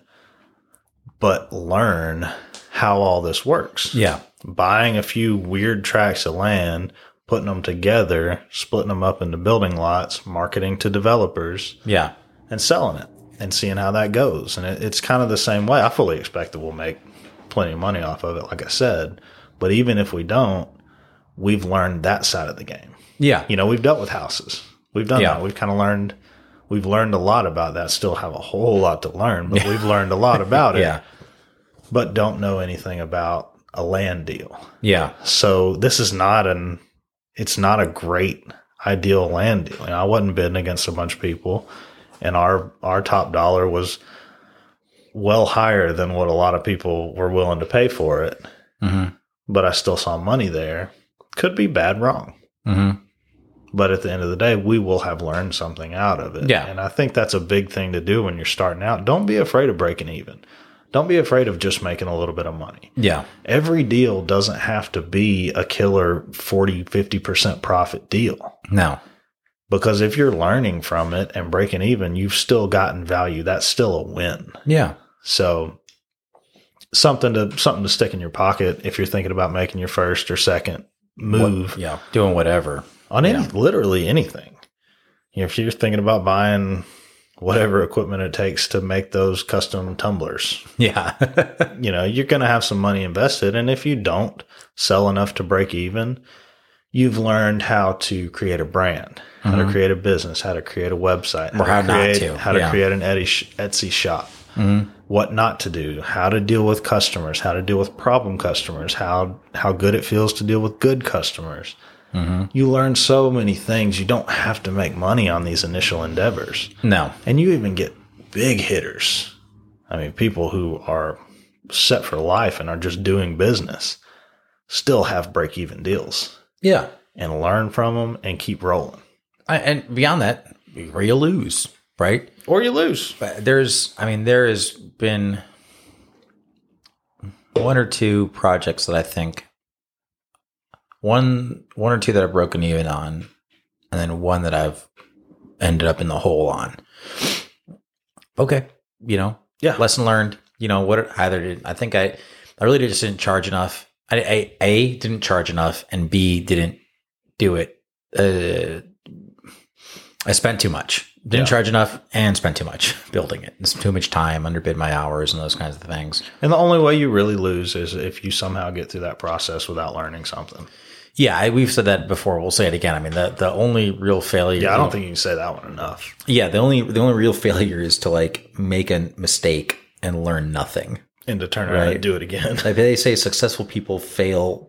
You know, fail all the way to success, kind of thing. Right? You're constantly. Fail forward. That's right. I mean, you're But we were constantly gonna get testing. a, we were gonna get a cliche fart machine. That's what it was. That's right. Yeah. I like Fail that. forward. Yeah. yeah, it's uh but it's I don't know, it's so true. I I've become much more okay with that idea. I mean I just went and bought a car. That's a talk about a risk. Yeah, I was gonna see if we were gonna go into that or, or not. Yeah, I yeah, guess yeah. you posted about it. On yeah, yeah, Facebook, yeah. So, it's out that's there. live. So me and uh, Sam's brother Alex, we call him Bubba here at home. So Bubba, It's weird to hear his real name. Uh, yeah, he doesn't have a real name. It's Bubba. That's his real name. You know, he's been he's he's he's a car nut. JDM, you know, Japanese import cars, especially '90s stuff. He's he's all, all about it, and, and I've always liked those cars too. So he and I talk a lot about it. And he's got a 1990, um, was it 300ZX? And The- all uh, those '90s cars were like the dream cars when we were in high school. yeah, bingo, yeah. And I couldn't afford them the then. Fast and the Furious cars. yeah, the so original ones before they were doing like super I was cars. I was hot on the Supra, and then they put it in a movie and made sure that no one could ever afford it ever again. And uh, yeah. I've always loved the Toyota Supra, but I pass two Supras on my way to the shop every day. There's Nice. a white one that's like uh, mid to late 90s, like that gen. Mm-hmm. yeah, the- Mark IV, the- yeah. And then a, a new one, a Mm-hmm. black one. Oh, nice, yeah. And I pass them just about every day on the way to. And then on the way home, I'll pass the black one if it's if I'm leaving early enough to like come back and podcast. Nice. I saw him saw him twice today. Nice. yeah, so he and I talk about the cars all the time and you know, he's been like, you know, come on, let's get let's get you in a 90s car cuz he loves working on them. He works at a, a Toyota Mazda right now and um, you know, he worked at a car dealership. For, he's just all about car stuff. In fact, I've been trying to talk to him and get his entrepreneurial thing up. We just got him to open an Instagram called uh, his his name Bubba comes from uh, Phil, uh, Filipino nickname uh, Baboy, and uh, I was like, let's call it Baboy Customs. You know, just own own the uh, nickname. It, it means pig actually, which is funny because he was just apparently like chunky little baby. So That's they call funny him 'cause- pig, and then Bubba. Because Bubba, Yeah. now, that, now that he's in Alabama, It's, it's Bubba is boy. just like it's it's it's Bubba, which is funny because he's he's got to be like a, a, a buck twenty, you Yeah. know, and so uh, it's it's a great nickname for him. But I'm trying to talk him into doing like a little. I was like, hey, let's go. You know, I've been telling him before, like, hey, if you see a cool car that you think we could work on, let's jump into it and go do some stuff and go flip it, right? And go see what we can sell it for yeah, and you stuff. need you need some more stuff to do. Right. Well, you know, I was joking. I was like, you know, now that my hobby has really become my business, I, I need a hobby, you know? and so we went out and I actually found a, a, what I think is a great deal on a 3000, uh, 1991, uh, 3000 GT VR4. It's a twin turbo, it, pop up headlights, just classic. Yeah, Like, and it's like the underdog. they're It- twin turbo, all wheel drive, active aero, active steering, active exhaust. two door sports car. Yeah, they They're, had, they're slick. If you if you're not familiar with them, they're We'll post it's a picture It's a very thing. neat. It's a very neat older car. it's, it's got It's not. Quite, I uh, wouldn't call it quite. I guess it really is retro at this point. It's an But in antique. our- in our- yeah, officially. but in yeah. our mind, it's really not because like when we were in high school, they were they were it was around. like the dream. Like you you you couldn't get that was the car you couldn't get. It was one of the cars you couldn't get. yeah exactly Yeah, you might settle for the Dodge Stealth yeah because it kind of looked like it, but it was Yeah. a Dodge Stealth at that point. yeah exactly. so we found the found this deal on it and um and basically you know same kind of thing of just like all right you know my plan with the car is like it'll be something fun for me and uh, Sam's brother to work on together and play with, do some photo shoots, take it to a couple car meets and stuff. I was like, but I'm not gonna. My plan is to not get super emotionally attached to it and fix It's it up. not a long term investment. No, Yeah. it's this is a maybe I'll have it for a year kind of thing, and then we'll do a couple things too. And I know that I'll make money on it. And worst case scenario, I break even or lose very little on this deal, and I had fun. and I have fun along the way, you know. And so that's same kind of thing. Normally, I'd be like, I can't believe I would just go through, especially right now when I've just jumped into my business full time and I've got a whole remodel going on. You just gave up your uh, steady income, Yeah, exactly. I'm like, let me just go jump into this thing. bought a frivolous car purchase. Yeah, but I, I do look at it as an investment. Um, those cars have gone up in value five to ten percent annually for the past. Uh, I've looked at a trend on it, but anyways, And no uh, reason that it won't continue to do so. Yeah, I, I really don't see any reason why it wouldn't. So, uh, yeah, so it's just little stuff like that where it's just you know I've become less afraid through jump, and we've I think we've talked about this before. We say that a lot. What are you doing before. Saturday morning? This Saturday? Uh, I don't know. I want you to take me for a ride in it. Uh, I can't. Oh, Needs the ECU's bad. It's got a misfire on cylinder five. oh. Did So- you drive it back? No, we trailered it. Did you trailer both of them back? No, the other one's still down there. I got to go back for it. Oh, okay. And the other one was was supposed. The other one was supposed to have the part this one needed. It didn't. So I have to get the, Convenient. this is falling apart. the. The, I've already found that I, I can buy the part Uh, I can get this the part I need sure that that's the only reason it's not running? Uh, yeah, I talked to the mechanic uh, who was working on it. Yeah, so I'm, I'm pretty sure. But again, it's one of those things where even even if it's not, Yeah. it it almost doesn't matter. Uh, the de- the deal was for a, a running car with an issue and a parts car, same Mm-hmm. year, same model, everything. and the parts car just happens to not have the part you need. Yeah, because I think what they actually ended up doing was swapping that one into it, and that one the, they're notorious for this particular issue with it. They the ECU has capacitors in it, like every ECU does, and the way it's mounted sideways is that capacitors, as they age, they'll leak the electrolytic fluid out, and then it'll if it was flat, it would kind of pool around one area. I'm falling asleep. Anyways, they're known for this issue, so. I can send this thing off and have it refurbed for a couple hundred bucks, or I can upgrade it to a modern OBD2 um, sensor compatible, tunable Yeah. ECU for about triple the price. Um, I think ultimately I'll Worth end up it. going that route. Um, and then of course, if something doesn't work, I can just you know, plug a little thing in there. But anywho, it's just you know, it's uh, through throughout making more of these, just like you are. I think you're finding more confidence and just kind of just being like, Yeah. ah, screw it. You know, what's the worst that happens? I lose nothing and learn something, Exactly. Or lose Okay. a thousand bucks. or a couple a couple something. grand and learn something. Like like it's someone's like, how much would you pay to learn about this? I don't know, probably. You know, college class is what fifteen hundred bucks. Okay, I'd pay about that to learn this. Okay, so if you can equate it like that, what's the education in this cost you? If you can spend less than that, then you've made somewhat of a good. Yeah, that's how I it's still- rationalize it's it. Still, it's still a good investment. I mean, Right. still as long as you're not putting yourself in a bad spot. right. Yeah. You know, you're you're paying. You know, if you do lose out on a deal, you're you're paying to learn. Yeah. And if the deal breaks even, you're learning for free. Yep. And if the deal goes well, you're getting paid. You're learning to on learn. scholarship. Yeah, Yeah, you're that's right. to learn. That's right. You got a stipend from the university. Bingo. you know and so i've i try to take that approach where i can and it's been great it, i learned i've learned stuff all the time i and that's one thing i just love learning that's one of my Yeah. How much did me. how much did you know about ambulances this time last year? uh zero How much do you know now? six Six. That's good. That's, better. Six more, more. than you knew. That's six more than i Six knew. more than you knew. oh god i can't i can't wait to get that i need to go get that requoted for wraps and stuff because that kind of just fell off the radar we were doing everything else but now i'm i've got a uh, it's it's like the last But thing that you, I to mean, done. that wasn't something that you always had always had the opportunity to take that deal. That deal presented itself, so you had to take it. Whether you could act on it now, obviously, Yeah. you can't act on it right now. You've got too many things going on, Yeah. and it's not necessary. right, But you've made the deal, and it's now in your court, right. just waiting on you to to learn on it. You're not spending any money by holding on to it. You you're No. paying insurance on it. Nope. Whatever. Yeah, I'm super excited about that. I Yeah. I'm torn because I really want to start putting it to work, and I don't really want to start putting it to work until it has the wrap. If anybody's listening who's not familiar, the TLDR version is Anthony traded a boat that he had for an ambulance, and the plan is to have the ambulance as a work truck. Yep, that's Basically, correct. an install on site. He'll outfit it with tools. Full shop. Yeah, full shop capability. Uh, can run tools from power on board. You know, it's basically a built-in generator. So basically, an ambulance is a work truck that's been outfitted for medical use. Yeah, So you just outfit it for work use, Bingo. and then it's a work truck again. yeah, and it's. I'm so excited. I I, I want to get it wrapped. I just don't. I would love to figure out how to do it for under three grand. yeah. That's kind of my approach. And I had that before, but I just got to go get, basically, it's been months. So I just need to go get everything requoted, make sure everyone's still up to date on that stuff. And then I'll probably go drop it off somewhere. Cause I've, as we're starting to move shops and stuff, because we're moving kind of every week, we're moving a little bit of stuff over to the new shop. Mhm.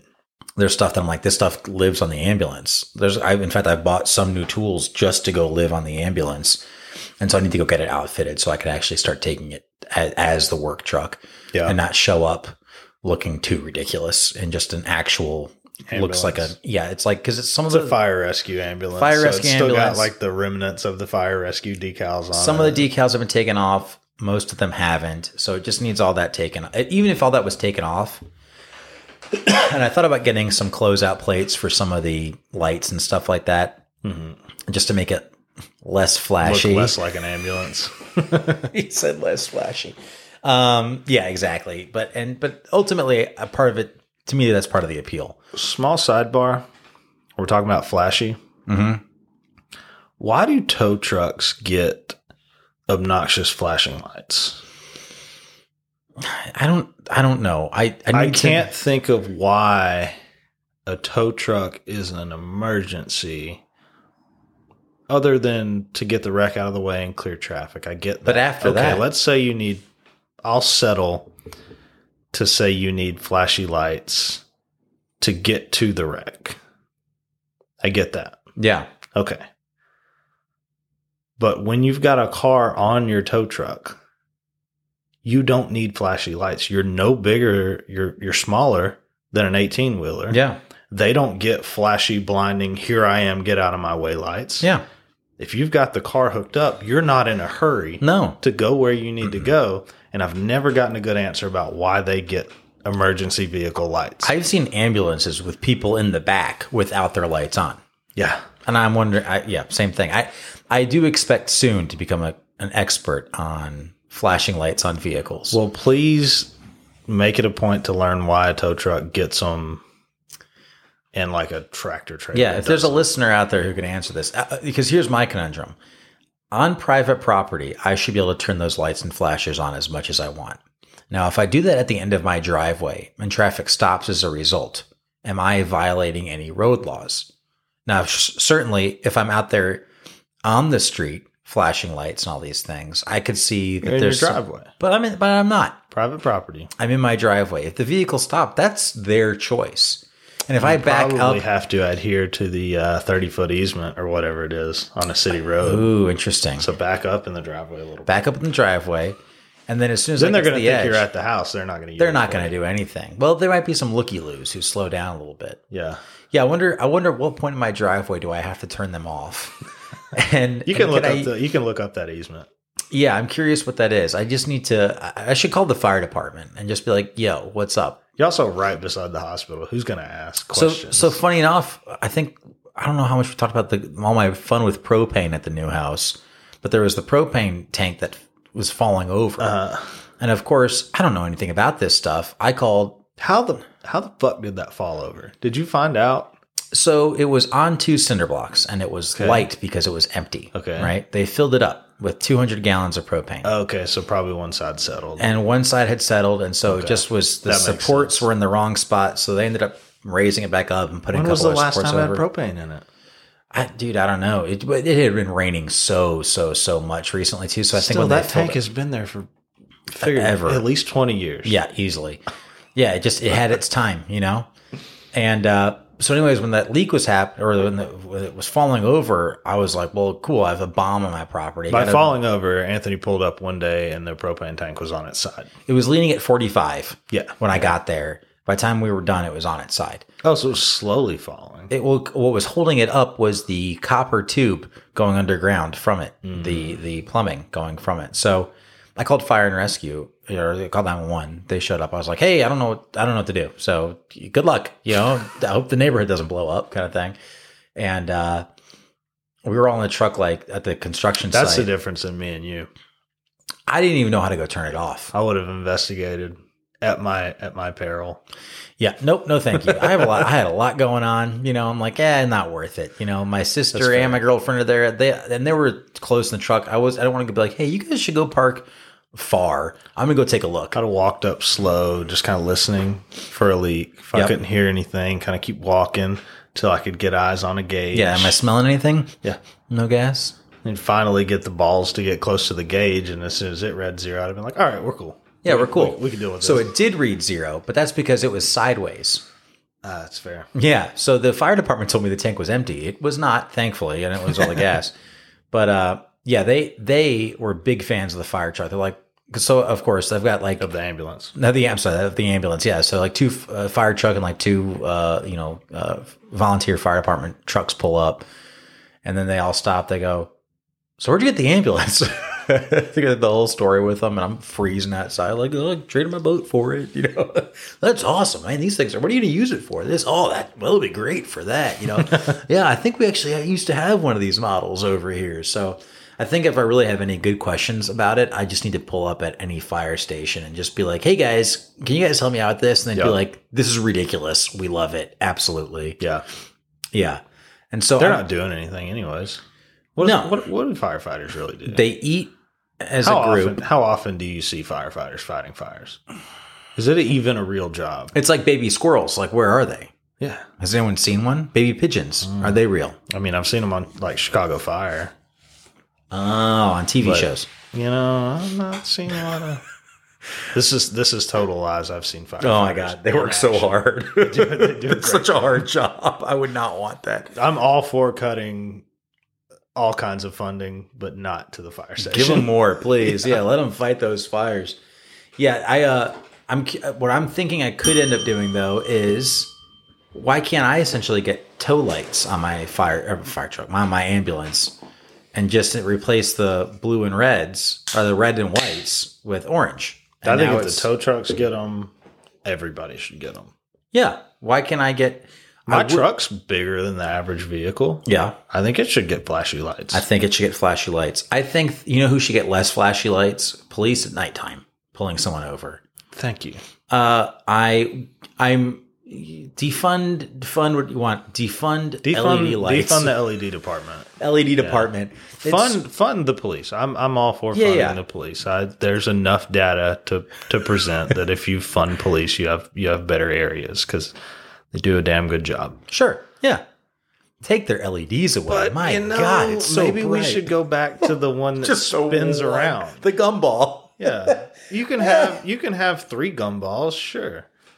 My thing is, I know that when you create a hazard I can't see anything by else. pulling somebody over, the lights now are ridiculous. Yeah, not only is it bright, it's also blue. It's like a bug zapper light, and I'm drawn to it. and then you get by it and you're going I still can't see. you're blinking, trying to. You're just holding the steering wheel straight, looking for like the yellow line, kind of like you do when Yeah. somebody's high beaming you. You look down the hood of your car and just keep it with the line. Yeah. that's what you have to do when you go by these cops at night. I like it on the back.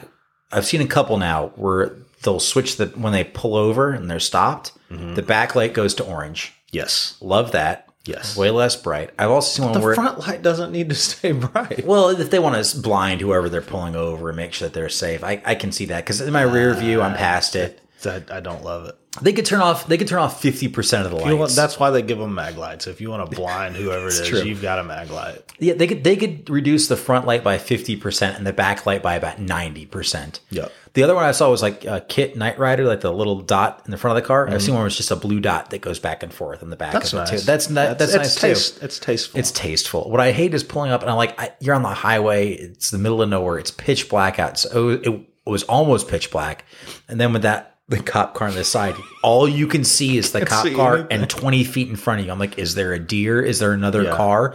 Why are we? I guess I'll slow down so I don't run into something. It's they're to defund the LED lights, please. I'm gonna start a. so bright. Let's start. You know, you got GoFundMe. Let's Unfund start a defund. a defund me. defund me. It's kind of like, uh, kind of like, kind of like petition.org. Defundme.org, right? Oh man. To Where you just get signatures. So it's like it's like a petition. yeah. But it's defundme.org where you get petitions specifically to defund things. Yeah, these things cost this much. Mm-hmm. And for every vote, we'll pull a dollar out of that. You know, dollar out of that pile. Present it to the county and be like, look, I got this many signatures. Dim your lights. I get it from the officer's perspective of like, I want to be the only thing people can see so they know I'm there. You know, okay. But I, I, but you could do that with 25% of the lights. Who do you have think made that happen? Was it the police? Was it the LED, the LED company being like, do you guys want no one to see? And they're like, that sounds pretty cool. I think it's I think it's just a a result of everybody trying to be the best that they can be. You know, the Mhm. companies that are building these lights, you can never settle for what you've got. You've always got to improve. Yeah. Well, if you're talking about hazard lights, how do you improve them? You make them brighter, right? These got to be like 220 volt systems. There's no telling. They're so bright. Well, they're LEDs. They don't pull a lot of power. I know, but there's so many of them. the technology. I don't know, but I stand by it. Tow trucks don't need flashy lights, yeah. and we could really dial back the boys and blues lights. Just a little bit. Okay, just a, lot, of it. Just, a lot, of it. Let's be real. A lot of it. Yeah. It Daytime, I don't have an issue. No, use that. I, I think. But you should have a night mode that reverts back to like 20 years ago. yeah, the daytime the LEDs are great because you can see that they stand those lights. You can see great. They in the need to, and it doesn't kill your peripherals for five minutes. Yeah, nighttime. It's just. It, it's. I'm like. I'm like. I'm like. You gotta know, right? Especially if you're like, if you're, if you're drinking and driving or if you're high or something, it's really impaired. It's so distracting. it's really distract. You're already focusing, I'm right? just trying to. You're hold already on. focusing on keeping it between the lines without distractions. Yeah. And then you've got this stuff just beaming your nervous system. I mean, it's it's already nervous. It's a lot to ask. Smuggling things across state lines. Exactly. Right. thank you. And so, Thank you. Like, and I'm you're already adding to my like- anxiety. That makes me more dangerous as a driver. I mean, come on, it's it's not safe. It's yeah. It's just it's really just dangerous for Right. for everyone. It's re- it's particularly dangerous for impaired drivers. yeah. if you're not impaired, you will be, and if you are, I mean, good luck. Oh man. Just- yeah. I hope you're buckled. I hope there's a Taco Bell nearby. Oh, just swing in, grab a bite, and take ten. I just you know? pull just pull over yourself. Just like I'll wait till they're done. oh my! It's, yeah, it's like they're so bright that I can't even tell how far away they are. Yep. That's the worst thing. It's like at the end of a long stretch. I'm like, am I? Are we? When are we passing this? Are they driving still? Are Yeah. they pulled over? It's- And then they want to hide for speed traps, right? You're hiding, and but then you want to stick. Pick one. pick one. Do you want us to see it or not? Exactly. Thank Yeah. you. Yeah, middle ground. That's my vote. Yeah, S- visible. Politically center. Yeah. That's that's where we are. That's what we want.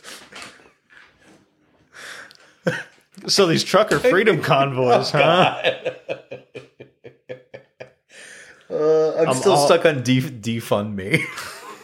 Defundme.org. We- we- let's go ahead and claim that. I, I can look it up right now. I'm gonna look at you. Uh, I'll, I'll go on my trucker uh, rant. oh no, what's your trucker rant? I don't have a rant. Oh, no, God. I'm I'm I'm awful. I think the trucker thing is super cool. Um, Wait, what's happening? so the It truckers exists. We can't have it. Oh man, Yeah, I'm sorry. of course it exists. Defund auto. Of course it does.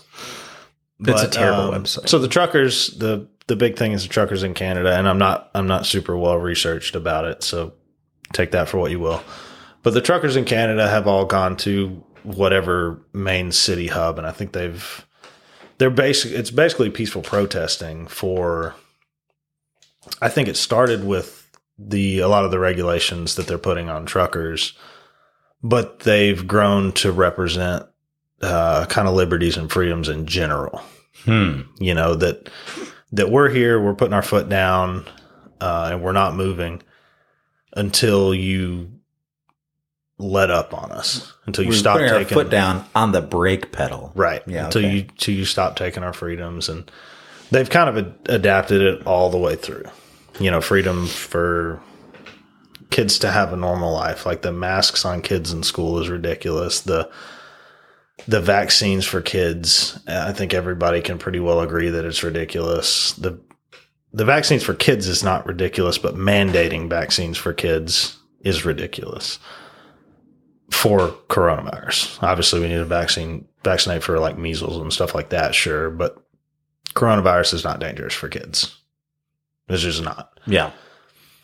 so they're they're coming together and kind of making a stand and it's uh, i think the truckers in the states are talking about doing it. There's a big like cross country convoy that they're going to create that goes to washington. The Corona convoy. yeah.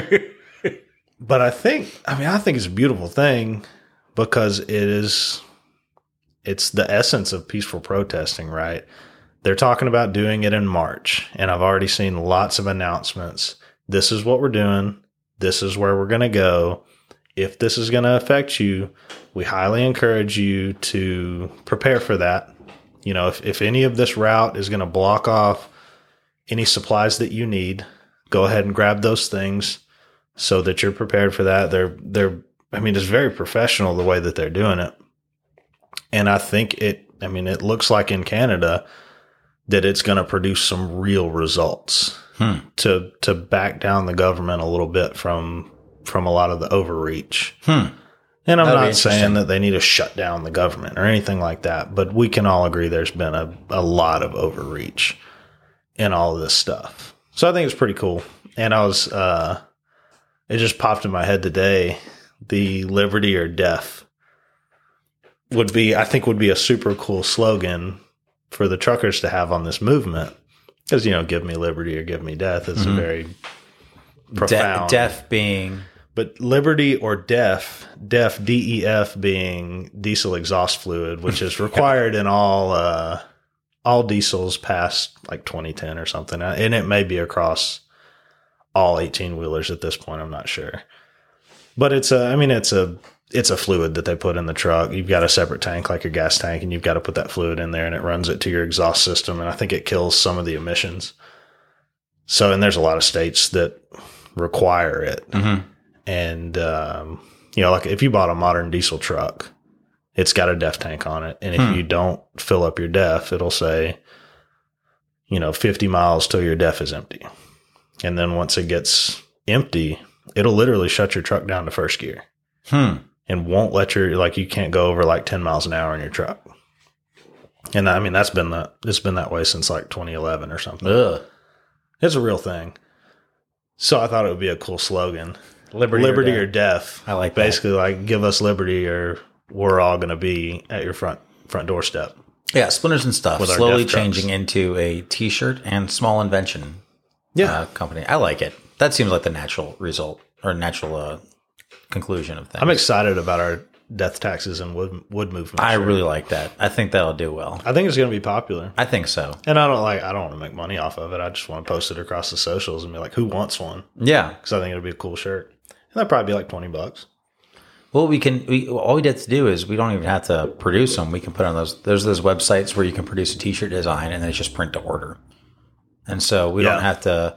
We'd make more printing them ourselves and doing all the um, shipping and stuff. But it's a lot easier for someone to just go, "I want this on this shirt," and they just click it, buy it. They Yeah, don't touch it. They just send us a check and go, "Here Yeah. you go. We made you guys some money." So I put together a little design, sent it over to my brother, sent some, you know, different Yeah. ideas, and I was like, just do what you can with it. Yeah, and uh, he was excited about it. So yeah. Do you like We'll it? The idea? Yeah, yeah. I think that's a good one. I thought about um, putting a little, like a little graphic of a bent board, or maybe like a wooden wood clamp, just simplified, Yeah. centered underneath it. hmm I like that. So we'll It- see. it- I think it needs a graphic.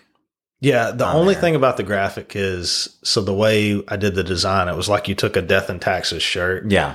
and scribbled it out, scribbled out the and, Yeah. added an and in the proper location, then wrote in Yeah. wood movement. Mhm. So if there's a graphic, it like kind of kills that motif. Yeah.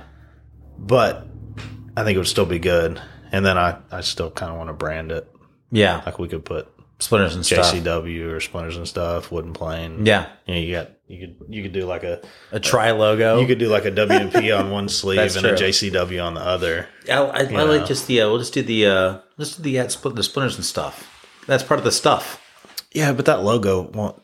There's nowhere to really put that on the shirt. I guess you put it on the sleeve, or you could put it down like uh, on like the lower part of the shirt. But if it's or- some, I feel like it's too much color. yeah. That's why I like if we just did the WMP and JC like the brands, Oh yeah, that could work. like the wood brands on each sleeve or something. That could work. Maybe put Huntsville on the back or something like that. You know. Yeah, we'll have to play with it. Yeah. What do you guys want? It'd be a cool T-shirt. What do you guys?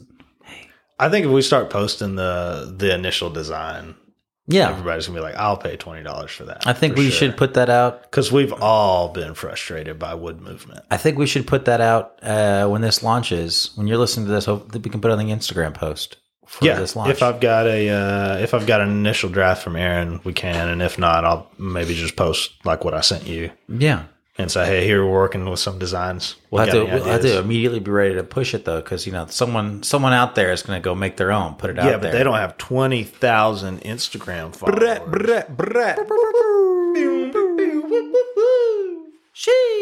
Yeah, so I've got ten thousand Instagram followers in like two weeks. That's crazy.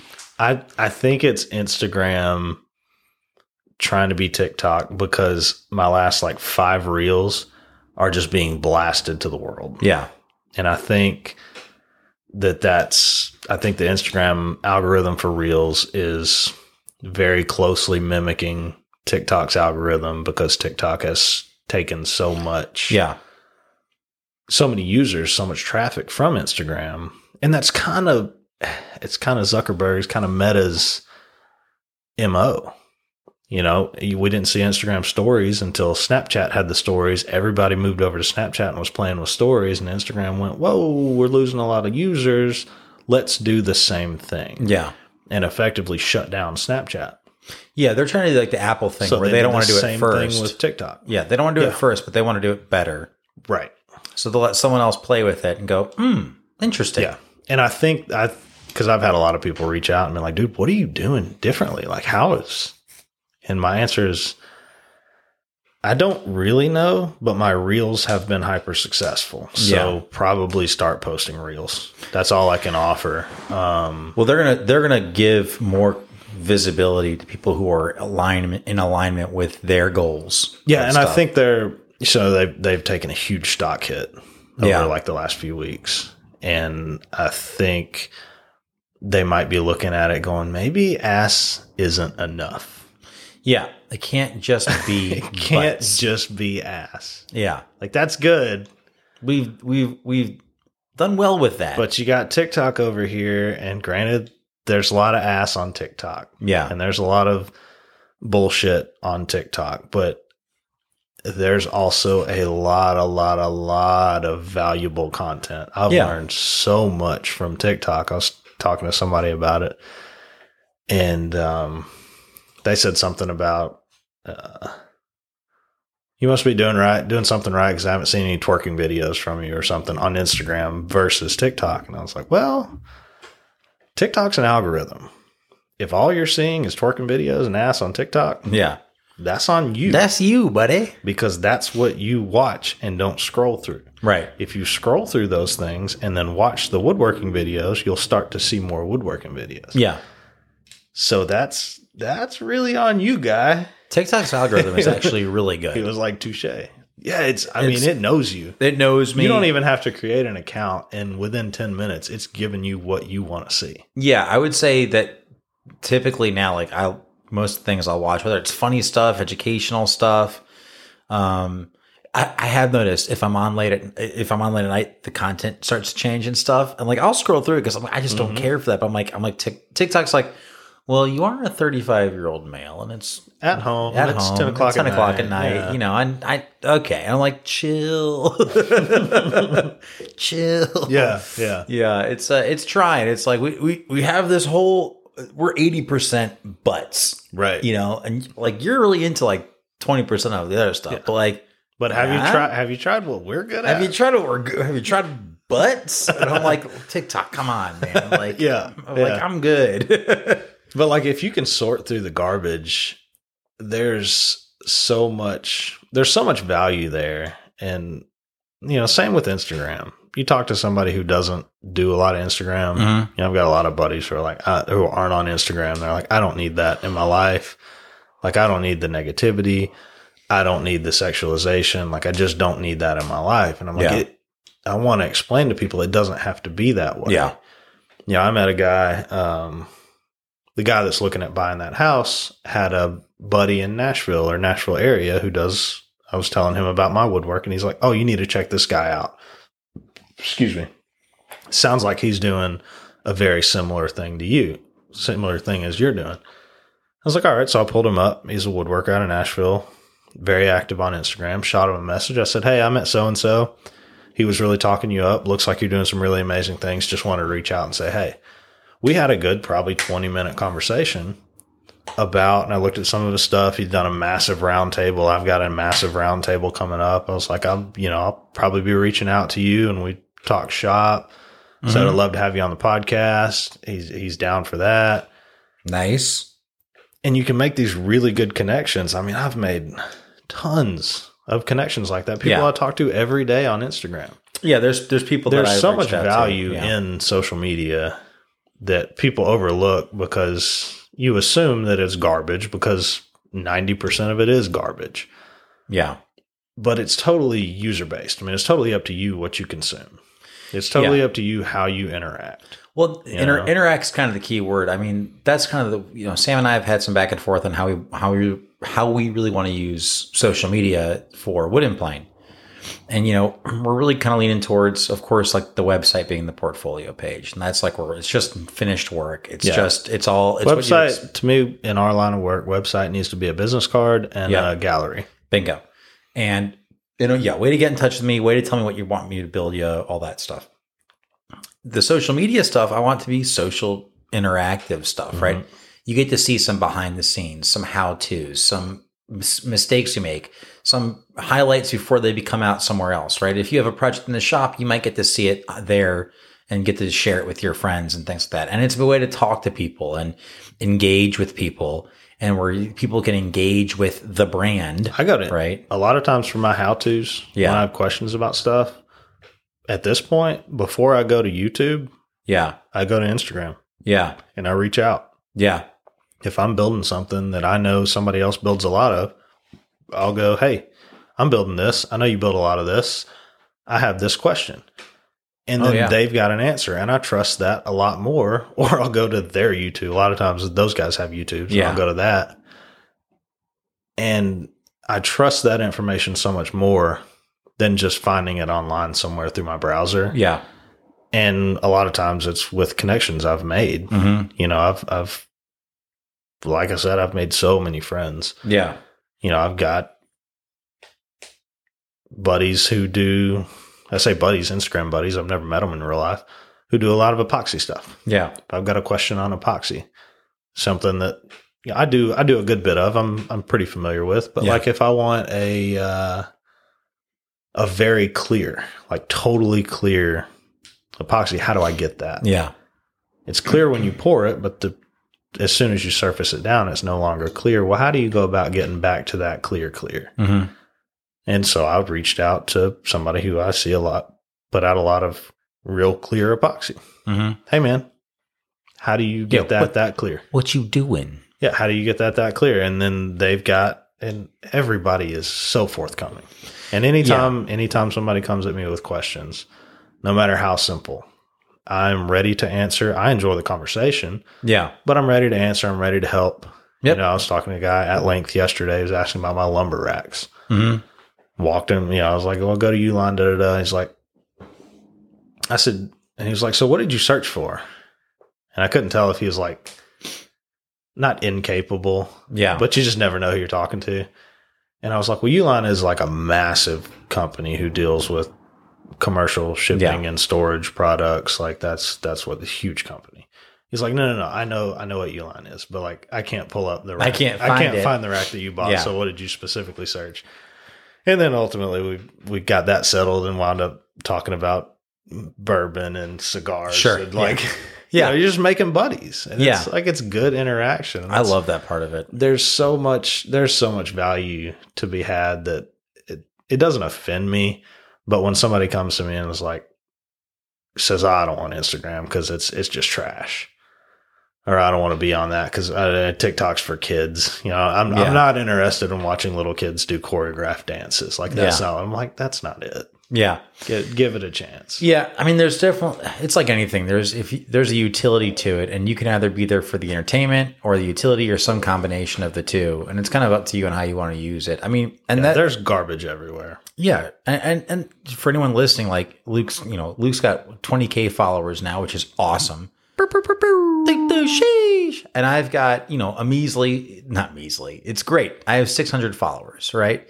Comparison, it's measly, but all for overall, I love that I have anybody interested. In what yeah doing and i mean all. you haven't you haven't we haven't really been much time trying. No, into we it, haven't and- put a lot of effort into it. and my first Well, I'm saying, but that that point to say though, like you, when you reach out to people, they respond. When I reach out to people, they also respond. I mean, Exactly. like it the guy doesn't- was having the Uline conversation. I think he's got like hundred followers. Yeah, it- it- he's got like ten yeah. posts. He's making cutting boards. He's getting started. Yeah, it's not like it's not Don't like there's not a lot of gatekeeping. I mean, depending on who you're talking to, of course, you know there might be people who are like, I only have time for blue check mark people or people with thirty thousand. Maybe because That's they're not somebody you want to talk to. Right. There are people out there, and there's typically more than one person you can talk to. I've reached out to people with tens of thousands, hundreds of thousands of followers, asked a question and gotten answers. Yeah. You know, And we have a podcast with at the time maybe 30 listeners and uh you know Donnie. Donnie, designs Yeah. by Donnie was like yeah man let's go let's talk about it. let's let's chop it up let's go Yeah. I'm happy to be involved he's not getting anything out of that nothing. but that's how in the woodworking community is what I know you know I assume that the car community's got to be that way I assume that the welding community's got to be that way Yeah. Because you just it's a place to gather all these like-minded people Yeah, you're all there for the same reason to get better and learn more about the stuff that you love. And uh, there's a lot of people out there that can help you. Um, Also, people who make shit are just generally, I think, better people than everybody else. I, I can't argue with that. Yeah, I think that I mean that that's correct. pretty well sums it up. Yeah, yeah, that's about that's 100 percent accurate. but um, yeah, well, I guess get out there and start poking around on Instagram if you're listening, and start asking people, ask us those questions, ask other people those questions. Yeah, we Um, we talk social media a lot. Um, but if you're if you're looking to do this kind of thing, you know, if you're trying to sell a product that you're making, you know, outside of like drop shipping or something like that, which uh, Instagram is still great for that. Yeah. But if you're trying to market yourself, hmm and trying to market a product that you're making, these social media platforms are really invaluable. hmm Um, and like you were saying, that you know, your website is more of a gallery. My website has one or two pictures of me on it, Mhm. but it's it's large, and I've got an about me section. But other than that, like you get on my website, it goes straight to my gallery. You Yeah. look at my work. My Instagram, though, you can get to know me. Yeah, I mean, you, you see me talk on my stories most days. You get a little insight into my mind on my captions of my posts. Yep. I'm interacting with people. You know, a lot of times those story interactions back and forth are public. It's a real social platform, and I think that helps you market your brand a lot better. You know, like, yeah, it's like brand. saying it's brand interaction. that you're trying to figure out what direction to take the Wood and Plane socials. Yep. And I think they need a lot more of your face. I think Yep. they need a lot more of you talking. Yep. Because, like, I get on your Wood and Plane Instagram, I don't have a good feel of your personality I, I agree. Yeah. because I mean, it's just not been a pri I'm not. It's not a dig. No, no, no. It just hasn't been a priority for you. But I think, That's a fair critique. Yeah, and I've and I've heard that from a lot of people. Like, I didn't see real growth until I got active in the. We'll call it a channel until I got active in the channel Yeah. and I was talking to the world, speaking on videos, posting stories regularly, speaking on those, doing videos Yep. where you can kind of get an idea. Like I goof off a lot, you get an idea of that. Yeah. you know, you got you've got the shop dogs. Like it's fun, and all that adds to the experience. If I if I'm following somebody and they're only posting like finished pictures of their work Yeah. or in process without a lot of context or caption or anything, Yeah. I'll follow it if it's great, but that it's a boring follow. But the Yeah. stuff that I enjoy is like that. The people who are getting on their stories and posting like what they're doing today and the trials and tribulations. do you that follow R and R buildings? Yeah. Yeah, love that guy. Yeah. he's great. That's a perfect example of the kind of stuff he does. Because the the opposite end, the boring example, was at Waters and Akeland.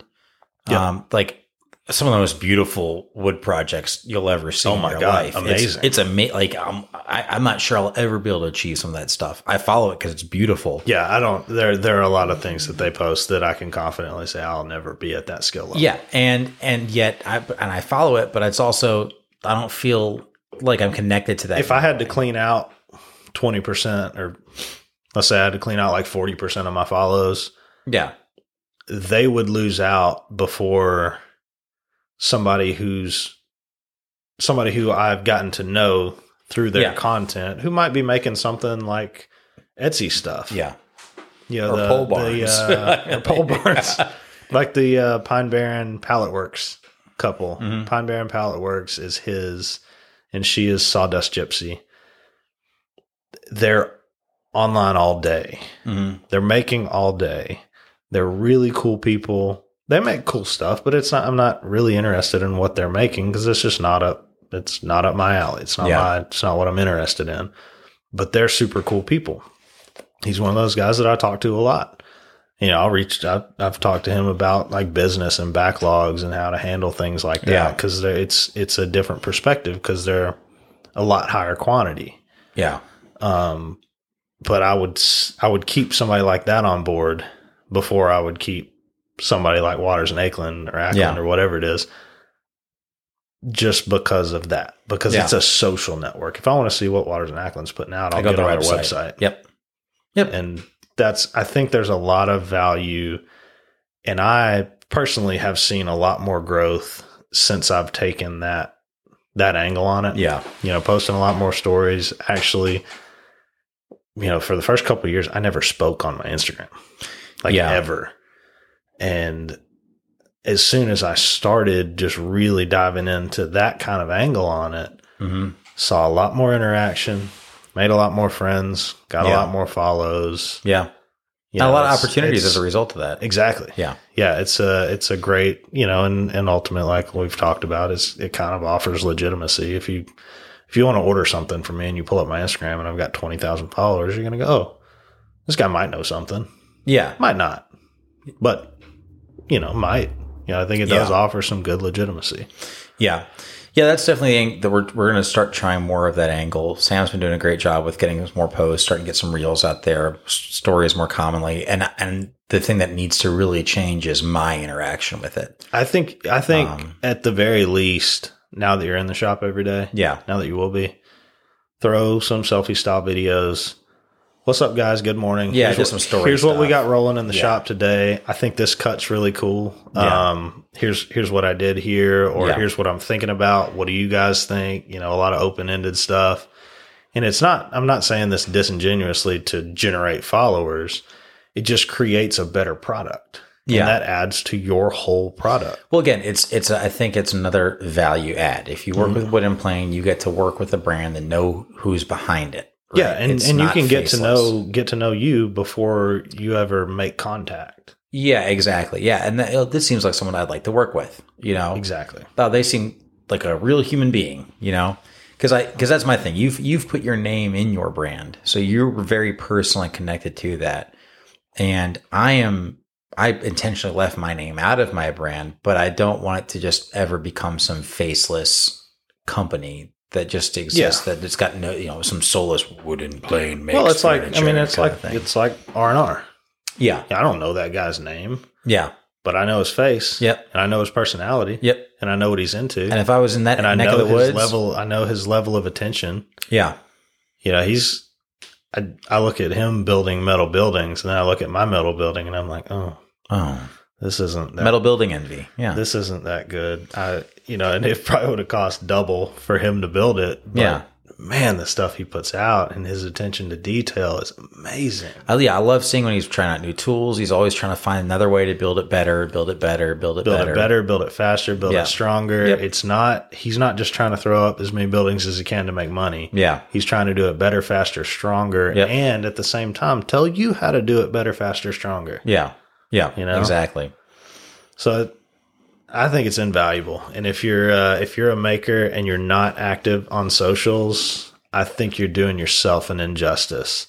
Yep. And whether you think you've got the personality for it or not, I know a lot of weird personalities who I genuinely enjoy their content. Oh, there's I can't remember. There's a guy I follow on TikTok who's almost like devoid of one. Oh my god, I know who you're talking yeah, about. and I can't get enough of his videos. yeah. Yeah. Some of them get a little some of them get a little sad, a little bit depressing for Yes, me. yes. yes. And he, and he's doing, you know, he's doing a lot of the smalls that We probably that have I'm the not- same TikTok. Well, mm, It's probably pretty. It's pretty Well, we send each other videos back. That's and true. Forth, It's so the same one. Yeah, that's and true. like I do it. I've got a group text that uh, with some buddies back home that we share a lot of TikToks. And literally today, he sent one, and I saw the notification, but I didn't read it. And I was scrolling, saw one that I loved, copied it, went over to the group text to paste it, and it was the one that he sent. already in there. Yeah, It's all connected. I was like, dude, There's a reason you saw that video Yeah, they know TikTok. who you're sending it to. Yeah, they're aware.